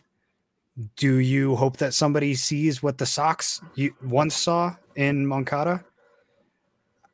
I know it's kind of a dark path to go down, and I'm acting like all is lost when we're not even halfway through the season. But with a trade deadline that's as early in the year as the as the MLB trade deadline is, these are the kinds of questions that the White Sox should be having internally, and that I hope that they are having internally. That they're kind of figuring out like this might not be the year. I'm not saying that it's not the year, but you have to be open to the idea that it's not the year, and you have to make some pretty definitive choices when it comes to the All Star break. You you. Er, you all Star break. I keep saying All Star break, but trade deadline. You know, they're they're two weeks Sure, apart. sure. Um, if you don't act decisively and quickly in those two weeks, your whole season can completely go off the rails. And I mean, we've seen some teams legitimately fall apart. I mean, we're not talking just the season, we're talking 2016 Cubs fall off. Because guess what? They made a few deals at a deadline that led them to lose a whole bunch of players inevitably or in the end, you know? And it was all because of a couple deadline deals. The Cubs fell off because their core started to suck. Their core did And- start to suck, but they didn't have the pieces to back it up. Yeah, exactly. The White Sox don't suck because Luis Robert, Abreu, Anderson, those guys have been great. The White Sox are the Padres of last year. Like Sure. and they're so good That's this true. year. Like, But at yeah, what I, point- I agree with you completely. At what point do you say, like, okay, these guys are good, but they're never healthy? You know, That's- eh, you could have the best team in the world. You you can have you can have, you know, a a team of Hall of Famers, but Yeah. if they're all injured, who freaking cares? New training and- and- staff. That's kind of the point that I'm getting to with the Sox, where I'm like, I don't think that we overrate them, but they're never all healthy at the same time. If they are, Yeah. it's for a week. you know, and and so that's why I say like this this team has to start making some decisive choices. They have to start making them with a purpose and they have to start doing it like they mean it for for lack of a better way to put it. They there has to be some sort of definitive conclusion to what's happening with this team. And right now it's all so up in the air and it has been for 3 years now. I have a question for you, and it's a legitimate concern on my part because I agree with everything you're saying. I, I, at one point, when Eloy first got hurt, I was like, "We're really doing this again?" Mhm. Like, at what point do you try and get like a pitcher for him, like a sick pitcher from a team that's not contending that'll be okay with him being injured for half of this season? But then I think to like some other sports, and even it's happened in baseball. But the one that sticks out with me the most is like people talking about the Pittsburgh Penguins trading Sidney Crosby after he got hurt in 2010 Yep. and he missed like the better part of two full seasons. Yeah. And like Evgeny Malkin took over. He was the best player on their team. They were still a contender, but they weren't what they'd be with Sid. The He literally derailed championship hopes that that te- organization had. Yes. Exactly. But they didn't trade him. And when he came, he finally found a way to stay healthy. And then they won the cup again in 2016 and 17. And I'm just like, you know, what would the Penguins have looked like if they gave in to injury pressure early in Sid's career? And I'm like, okay, well, what if Eloy and Eloy Jimenez is not to baseball what Sidney Crosby is to No. hockey at all? Sidney Crosby's a top five player ever. But what if they traded him and he goes to like the Dallas Stars and goes on to have this top five career after he figures out a way to get healthy. Now you're the Pittsburgh Penguins. You traded him because he was hurt two years in a row. And it's like, it is just such a scary thought to think about trading Moncada or trading Jimenez, trading, you know, if Robert got hurt again, people would start saying the same thing. Like the thought of trading these guys and then them getting healthy elsewhere and becoming the stars that the tools that they possess allow them to become, that scares the crap out of me. Yeah, Yeah, I mean, got I some power. I totally get it. Like, and, and and that is a line that you walk when doing this. But but that's what I talk about, like with the ambiguity of it all. Like, are you gonna ride it out with these guys? That's great, but you got to get some depth then. So that's where your decisive action comes in here, right? That's what I'm talking about with all this. I'm not talking about necessarily selling the farm and starting over from scratch. But when I say, you know, and, and this is a better way to put it, make, taking decisive action. Okay, if these are the guys, show them they're the guys. Let's put an infrastructure in place so that, hey, we know you're coming back. We know that you're just hurt, but we need this guy to help us get through the rest of this year. Right. So Yeah. we're going to go out and we're going to get, I don't know.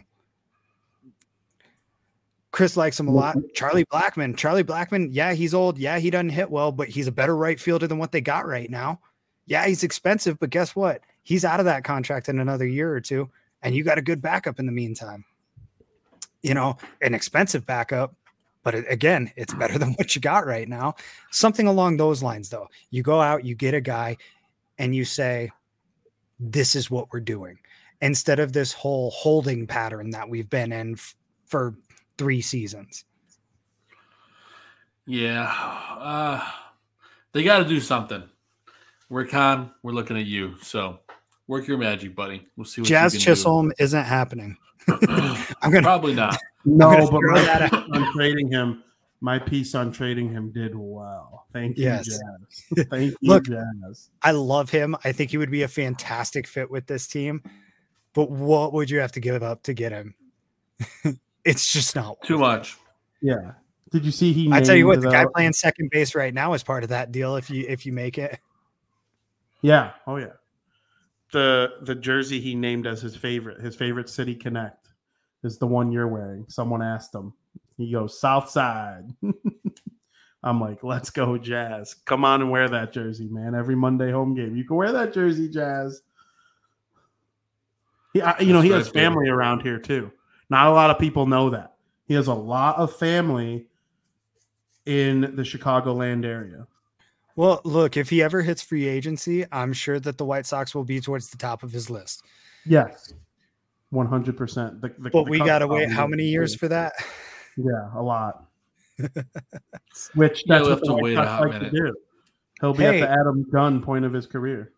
Speaking of the jersey I'm wearing right now, number seven, congratulations to Tim Anderson who just swiped his 100th career bag. Hey, Timmy, nice job, buddy. Come back, come around and score, will you? There Oh, you go. And 101. That a boy. TA, swiping bags and stealing hearts.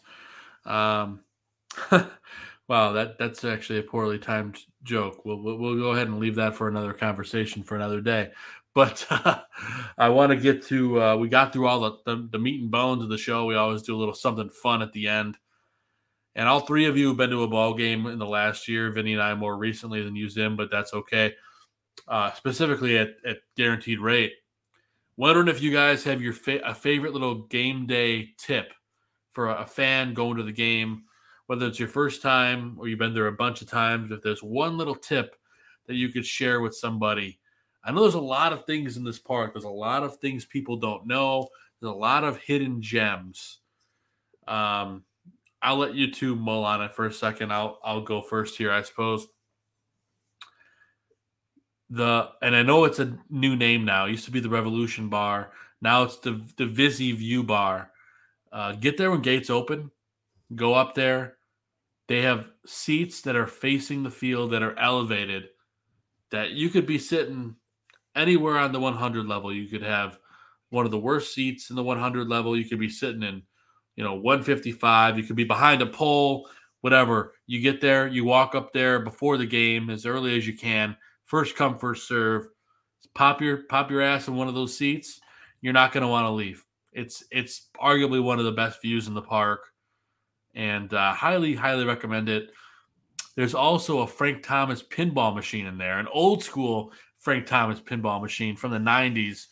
Uh, it hasn't been plugged in. I wonder if they plugged it in this year. I don't know. Vinny, was it plugged in when you were up there?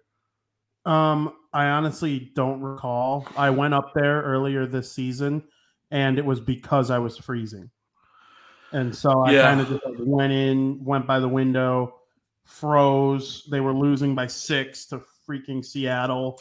Like you know, it was one of those types of games. It was literally like twenty degrees. It was as Yeah. cold as I've ever been at Guaranteed Rate Field. So I honestly don't recall. But we're gonna have to take a look when we go.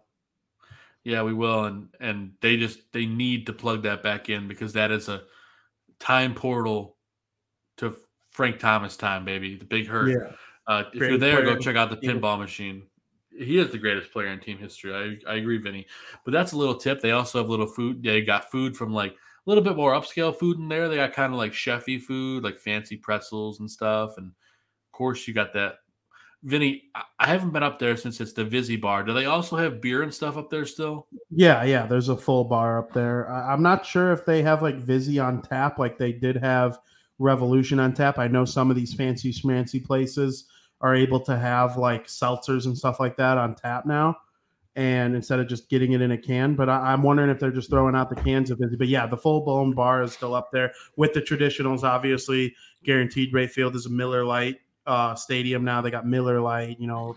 All, all the stuff that comes from the Miller Coors company. So yeah, Sure. that place is awesome. Yeah, good stuff. So that's that's a little tip for your back pocket. Uh, I'll go ahead and toss to you, Vinny and Zim. I'll let you stew on it since you were only at a couple, but we did some fun stuff. But Vinny, what do you got? Yeah, so for the White Sox game in particular, I really like Shy Sox Bar and Grill, and that place it's right next to the stadium, just directly uh, north of the stadium. You get in there. There's a lot of seats like you Oh, really yeah. i've never really had a hard time like oh you 15 minute wait for your tape like no there's always like it's weird because a stadium that's about to be 30000 packed you'd think like there'd be a little bit of a wait to sit at the dope restaurant right next door but no It- like you can pretty much always walk in they got good food the alcohol Two selection levels. is unreal yeah there's two levels to it the alcohol selection is unreal it's where you'll find the most friendly of the fan base in my opinion you're walking in there people are admiring whatever jersey you chose to wear, wear that day and everyone's you know checking out what kind of food you're eating like hey you know those nachos look pretty good over there. Like that guy's eating. I'm gonna get those. Like it's And just Gabe's that in there of- all the time. yeah that's where i met gabe and you know i've met gabe twice in my life and one of the times was in shy sox bar and grill so he likes to go in there and dummy some nachos before going in. And if gabe likes to do something that should make you want to do it. Definitely. um I I really enjoy that place. And then if you're like if there's not a giveaway, right? Like let's say there's nothing that you're you need to be at the front door for early before everybody else, you can leave like right at the start of game time. Like once you start hearing some fireworks, you can pay your tab and move on into the stadium really quickly because all you got to do is exit out the north entrance and you're right next to the entrance of the stadium. That's so it, it's walk right it's- in. It's so convenient and not a lot of people know about it. To me, it's the best alternative to tailgating. Um, so that's my tip. My other tip for general baseball games in general, don't treat it like it's a big hassle to go to baseball games. I have family members who are like, you know, they they think they got to plan a baseball game like 2 months in advance and like it's this hard thing to get there and it's going to be impossible and we're going to have so much stress. No. It's so easy. They make it Enjoy so easy for you. Oh, I'll, I'll throw this one out there too because it's I think it's exclusive to Guaranteed Rate Field right now, and it didn't apply last year. There were those guys walking around with the vests. They like went to Walmart and bought some neon colored vests, and they're selling parking to spots that aren't theirs in the apartment complexes, and they're getting they're, they were scamming people, and this was a big problem last year. So guaranteed rate field to contradict what was going on outside the stadium made all parking prepaid and it kind of is an inconvenience but at the same time they are sparing anybody from getting scammed. If you didn't use your credit card in lot E which is like the farthest one or you didn't pay for it ahead of time you are not being sold a legitimate parking spot. Don't Yep. do it don't fall for it like those guys who last year they got out of their car and I started smelling some stuff from their car. I'm like, I understand why these guys got scammed, you know? And Yeah. it's it's like, don't fall for it. It's not worth it. Prepay your parking early. It's the same price. It's convenient. You could do it from the comfort of your own home. Have your buddy in the back seat who doesn't have to worry about driving do it. The one who copped the ride off you free of charge. You're not asking them for That's gas, right. even though it's five something. Ask that guy to do it. Prepay your parking. I think it's a huge help. That's a great tip, Vinny. Yeah, that that's uh, parking this year. It's a big change as of last year, and a lot of people are upset about it. But uh, it helps with that. Don't park anywhere that looks suspicious. There's really only official lots are where you should go, and there's only one other place that I would probably trust, and that's parking at 35th Street Red Hots. Um, just because those guys are there and they they literally watch the cars the entire time. I have no idea what they charge. They're not a sponsor. I'm just flat out saying the only places I would trust. Um, so great call outs, Vinny. Zim, have you had enough time to stew and think of a tip? Oh yeah, it's funny actually. I had some friends uh, go to their first Sox games at the at the rate uh, Friday. Um, so I was actually doling out what little advice I had for them uh, before the game. But I gotta say, my favorite bit that I always remind people about is the craft cave. Or I know it's changed names now, but um, you know whatever it's called now. The section underneath 108 with the little craft brewery area. Um, The craft cave. is it still the craft cave? Okay. I No, thought it might underwent. it, actually. They yeah, might have. I thought with the Bud Light takeover, They did. It is Yeah. it is now called the Leinenkugel Craft Lodge. That's right. Craft Craft Lodge. Lodge. There Yes. you go, Jim. I Sorry. remember Alyssa told us, and I totally could not remember. But the Craft Lodge, then that's See, my they, number they, one. They, tip. they flipped it because remember I predicted it would be the, the Leinenkugel Island, and then it was going to be the Miller Bullpen Bar again. and yeah, yeah, yeah. They did it. They did a little flipsy. Yeah, that's exactly what they did. Um, but yeah, it, so if you're in the stadium, eh, wander around the outfield until you get to right field and you see the uh, the L tr- the L train car out in the Yep. outfield, and Yep. then you just go down into that section, and underneath that section, there's a whole bar, full service bar, and the And coolest restaurant. part about it, yeah, and restaurant I and think they restaurant. still have burgers, right? I Uh, they did know. I last year. you know, I haven't I haven't been since last season, so but the reason I I love this little tip is because you get to watch a whole game from field level for the price of your regular admission. It doesn't cost you anything extra. And the really cool part is if you find a decent place to stand and the wait staff's in a good mood and you're not being a jerk, they'll even just bring you beer while you stand there and watch the game. They'll bring you food while you stand there and watch the game. Yeah, you got to tip them, which you don't really have to do at a lot of the other stalls. But I mean, you should anyway. So it's kind of a wash in the end. Um, but yeah, it, it was awesome. Uh, uh, you know, Joe and I had a lot of fun at the game we went to. Um, Lance Lynn didn't. and Joe showed me, no, he did not. And Joe showed me a lot of different parts of the park. The next day, the only part of the park I saw was the craft cave because I went down there and realized, wait, I can just stand here and watch a whole game. Well, yeah, I'm going to do that. I'm literally Hell six yeah. feet from the field. So I, I stood down there. Wait staff came around. They fed me beers and, and brats all game long. The only time I had to leave the uh, little craft cave area was uh, to use the restroom.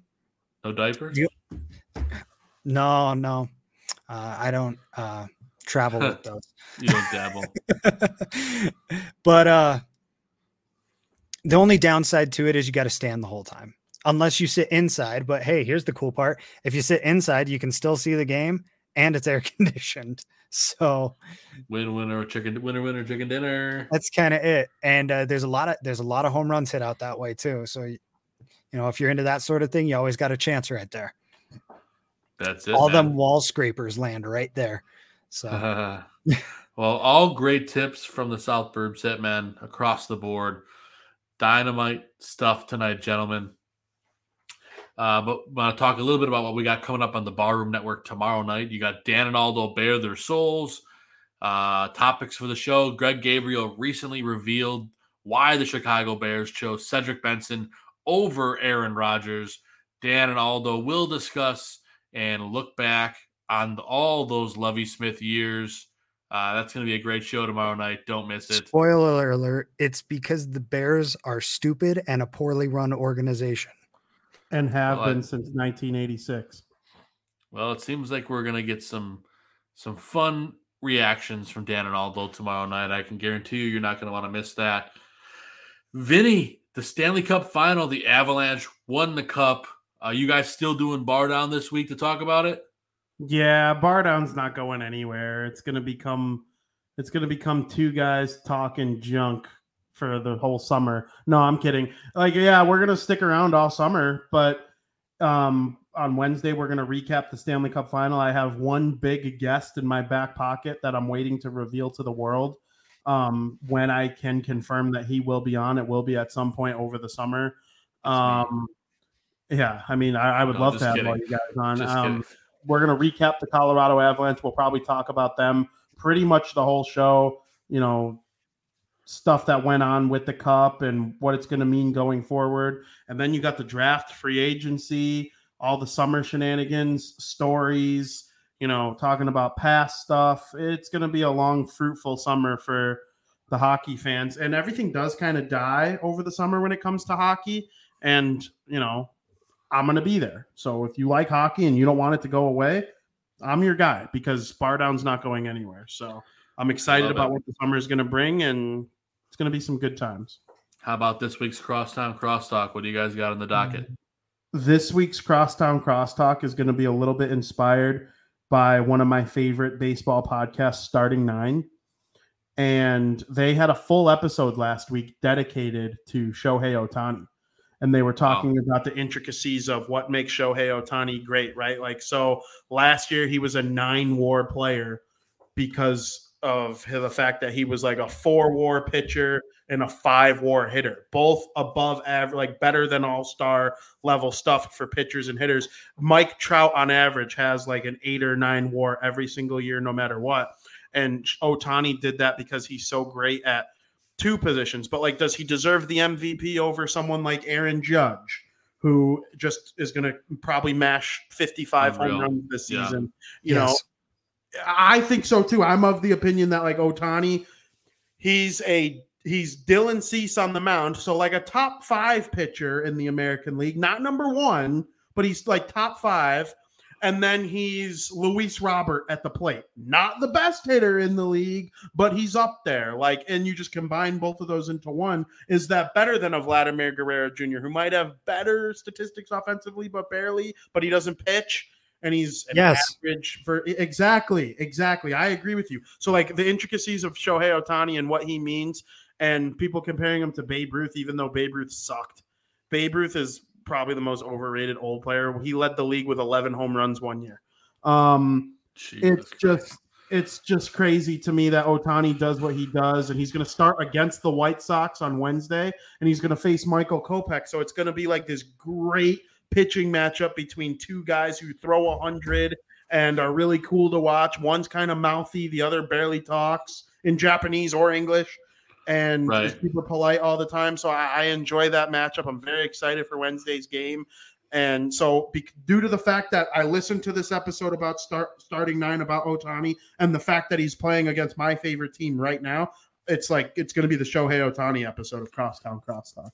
I like it, man. That's going to be dynamite. Don't miss it. Tons of great stuff on the Barroom Network all week long. We had Greg Gabriel talking football. I mean, of course, you got South Burbs Hitmen right before us. We had the Double A team. Uh, so much great content on this on this network. Make sure you mash that subscribe button, like us, follow us, the whole shebang. Anywhere you find podcasts, or you can watch the video version. You can look at my ugly mug for two hours uh, on YouTube. So go ahead and check over check that out. Um, my wife likes the way I look, so at least I got that going for me. I love you, babe. That's all that um, matters. Um, that's all Your that matters at the end. Too, right? That's that's true. That's true. That's that's very true, Vinny. It's very deep. No, I appreciate I appreciate that. Um, uh, huge. Uh, Got to give a huge shout out to our guest Ryan Lee tonight. Uh, dude, absolutely brought it. Of course, you know the in-game host, him and Alyssa, they bring it every week. And Ryan was a dynamite interview. If you missed it, the live version will be on YouTube here in just a few minutes when we wrap the show. So don't miss that. Uh, let's get the shout outs, boys. Zim will lead things off with you. What do you got? Like so much stuff, but I'm going to keep it quick. Um, uh, our little league season just ended. Big shout out right. to all of those kids who worked their butts off, all of their parents for helping them out. Um, it was a very successful season for everybody. Everybody learned a lot and had a lot of fun. And I think um, most of, I think most of, if not all of the kids are uh, signing up to continue either baseball or softball. That's great um, in the future, which is like so cool that that that they've all decided to embrace this sport and keep going forward with it. Um, in addition, uh, I've recently started my own uh, softball league, um, which has been awesome. We're we're playing 12 inch, not 16 inch. 16 inch leagues are harder to find out here, and the only one I could find was like a Sunday night, and not doing that. So unfortunately, I gotta I gotta play the the 12 inch softball with the gloves. Uh, eventually, as 16 inch gets more popularized, I'm going to try to convince these guys that we should try it for a season. So we'll we'll see how it goes. And in uh, in in slightly related news, uh, shout out to my uh, my buddy Jason who taught me how to uh, um, rehabilitate a pulled groin muscle. So that's about That's about it. If if you can figure out how those things are related, uh, you are also uh, either reaching or past thirty, like myself. So, yeah, Tim Anderson knows a thing or two about that as well. Yeah, yeah. So, all right, that's that's about everything I've got though. Just it's it's been awesome. Uh, you know, I, I, know I know I was away from you guys for a little while doing it, but it was it was an awesome opportunity. Yeah, um, man, that's great. We'll be continuing it in the fall. We'll uh hopefully be able to do a day that doesn't interfere with the show as much, but we'll see. Um, I don't really get to pick those things, unfortunately. So we'll hey, see man, how it, it is what it is. Yeah, and you know, a lot, lot of White Sox off days on Mondays, so it's the prime day to do this show. And Look at that. We had Ryan Lee today, and we're going to have in July 18th, as of right now, if nothing changes, Jake Burger will be on Burger. the show. Jake Burger. Burger bomb, baby. I'm going to say it like that. I'm going to say that to him at least once. I'm going to say Jake Burger, like Donnie freaking Burger. Oh, yeah. You want some wall burgers? I'm gonna laugh when you do that, and his camera just goes black, and Jake is disconnected from the conversation. my, uh, my my aunt's like, you should really think about asking him, like in completely serious face, be like, "Do you ever consider naming your son Cheese?"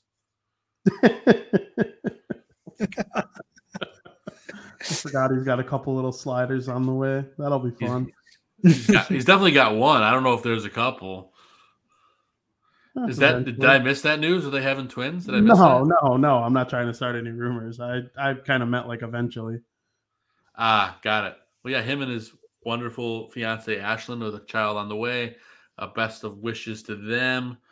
Uh, Zim, I know I cut you off your shout out. Were you were you finished? You got more? Nope, nope. That's about everything. I was I was rambling and trailing off anyway. So uh, we can we can keep the show moving along. Keep on shugging. Vinny Parisi, what do you got for shout outs, buddy? Yeah, so for some pretty obvious reasons, I am going to shout out all of the women in my life. Um, you know, it's it's been an interesting time, and sure. you know, I uh, the a level of political I get is my agenda of Tim Anderson making the All Star game over Bo exactly. Bichette you know that, that's about my extent of my broadcasting political stuff but you know for obvious reasons i'm going to shout out all the women in my life my girlfriend caitlin my mother. I have all sorts of cousins you know i'm not going to name every single one of them because my big italian family won't allow me to because we'll be here for another hour but you know i'd like to have a daughter one day. Joe i know you already have a daughter zim. Joe i know you guys got girlfriends fiancés uh, wives every gonzo. Um, everybody has women in their life that they care about and respect. And I think at this point in time, it's very important for us guys to kind of like have their backs and you know appreciate what they want and need in life. And you know i think now is a great time to give a shout out to all the women that you know have helped me get to where i am right now because i wouldn't be there without you so women bring us into this world we all know they could take us out and uh, you know, that, that's kind of the whole thing for me. So shout out to all the women in my life. I love you guys very much. You have my full support always. Awesome. Yeah, couldn't have said it better myself, Vinny. Thank you for that. Uh, shout out to all the ladies out there. I would lead off my shout out with a shout out to my buddy Vinny Parisi. Thank you for grabbing me this bobblehead on the other day. Uh, you dropped it off to my mom's bar. I really, really, really appreciate it, man. And you had two big games there at the park. You had a fun weekend. I, I really appreciate you doing that for me, man. Oh, no problem. I, it was a no brainer for me when I realized I had an extra one. It was a, a no brainer on what to do with it. And my, my arms still kind of hurt from spending so much time. I got, I look Mediterranean now, but yeah, it was a good weekend at the ballpark. So I hope awesome, you enjoyed. I don't have I mine do. with me right now, uh, mine's at my parents' house, but you know, I'll, I'll probably bring it on the show soon enough. I want to yeah, show I'll that. Probably open, I'll probably open it next week. Yeah, I was going to do it today and I forgot. It's a big boy. It's a big boy for sure. It is the best bobblehead the White Sox have ever given out, and I'm saying that as a guy who likes memorabilia. And you know, you slap that White Sox logo on like a pen, and I'm going to think it's the coolest thing ever. But like that bobblehead, legitimately, it's like the Lucas Giolito in the X-wing suit. Um, Yeah. because I like Star Wars, but like you know Liam Hendriks, that one was cool. The Tim Anderson, like that one was up there, but this one, the fact that there's two, it's just so sweet. So Hang on, I'm gonna grab it now. I got both of them there. there you go. Yep, Liam Hendriks, Tim Anderson. I missed. I went to the Tim Anderson game, and I missed it by like ten people. Literally, I can see people getting it in my vision, and I didn't. That was tough. That was tough. I'm sorry, dude. It's all good. But uh, Vinny, big shout out to you, man. I appreciate it. Uh, I want to give a, a shout out to uh, the fine folks at Marconi Foods. Uh, we got a care package today at my house from them. Uh, a box full of jardinere and all the good stuff, and a giant thing of extra olive oil. If you don't know Marconi Foods from the Chicagoland area, I don't know where you live because they make fantastic jardinere. They have great banana peppers. Uh, they make red sauce, arrabbiata sauce, you name it. Uh, we'd we'd love to work more with Marconi Foods. Um, you know, just because they sent the box, I think maybe next week we're going to do a Marconi segment of some sort, just because we can show them what they'll get if they partner with us. And they send us a lot of stuff, so thank you, Marconi Foods. Um, wow, uh, I have enough jardinere and uh, olive oil to last me into the moon, and I am very happy about it. I'm going to bring some to Vinny when him and I, spoiler alert, are going to the Sox game with Joey on July 7th. I'll bring some hot jardinere.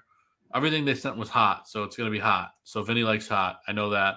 Oh, um, yeah. So thank you to the fine folks at Marconi. I want to give a shout out to my beautiful wife, Catherine, our beautiful baby girl, Audrey, of course, my Great Dane Maverick. And just like you, Vinny, I want to shout out my mom this week. Uh, I love you, mom, and all the moms in the world, including my mother in law. Appreciate you guys. And of course, the wonderful chat room, which was very active tonight. Everyone was excited for Ryan Lee. Ton of fun. And here we are. We're at the two hour and six minute mark. We are done here with the South Burbs Hitman. We're getting ready to, to roll that curtain and get out of here. Uh, Vinny, I just got to ask before we get out did you watch the f- finale to Obi Wan? I sure did. It was wonderful. I loved every second was- of it. Yeah, it was some of the some of the best stuff I've seen in a long time, and I'm getting all fuzzy just thinking about it. So I just had to get your thoughts on it. If you haven't seen it, go watch it. Fantastic stuff. We're Star Wars nerds. Um, I've got a, literally a Star Wars pinball machine in the corner behind me. There you go. Hell yeah. I'm a nerd, but I wouldn't have it any other way. Living the dream. But uh, gentlemen, nerds. I play video games. I like Pokemon. Zim loves Pokemon. Zim's setting up like sick computers that have cool lights and stuff. Like, you know, Yeah. I'm, I'm like a combination of you two, is basically what I am. So you're both on different spectrums of the nerd scale. And then there's me, who's just both of you. Uh, You want to show off some nerd stuff? I don't know if I can get it in the shot. Yeah, there you go. nice. Let's go. Do you got any chim Pokemon? me? It's my cheesy poot, me. Man. Now we're going into South Park. This is the show that just keeps on giving, guys. Hey man, Casa Bonita is going to reopen any day now. Casa Bonita. That's right. Casa Bonita. Zim, you're not far from Casa Bonita, right? No, I was actually just over in the neighborhood this weekend. It's uh, it's looking very pink and phallic. There you go.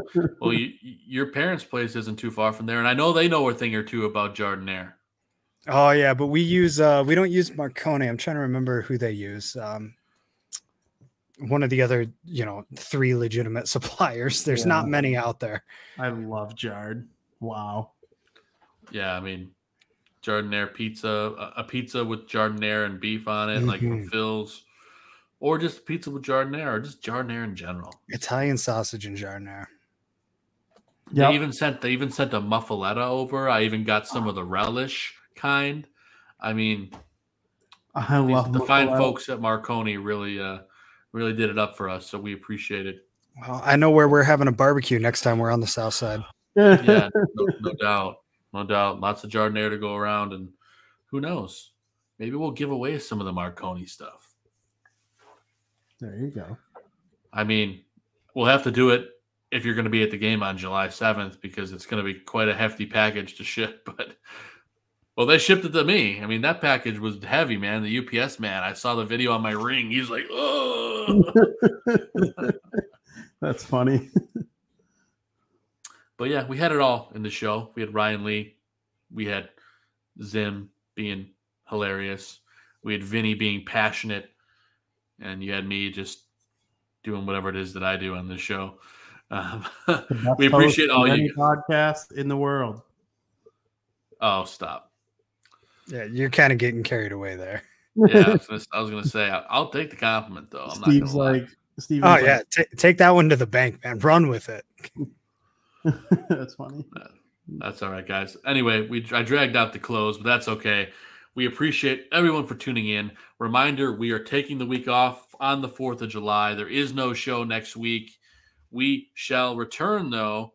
I'm looking at my calendar because I can't think. If you think I could do math in my head, but I sure can't. We'll be back on July 11th. Uh, we don't have a guest yet, but I will announce it on Twitter when we do. What I can tell you though is the week after, July 18th, Jake Burger is going to be on the show. Oh my gosh. Can't wait. Don't miss that. It's going to be fun. But anyway, thank you for tuning in for the South Burbs Hitmen. Man, I'm sorry, I had to burp. For the South Burbs Hitmen, I'm Joe Mandel. That's Steven Zim Zimmerman. Below me, that's Vinny Parisi. And in my little pocket here is Chris Gonzalez.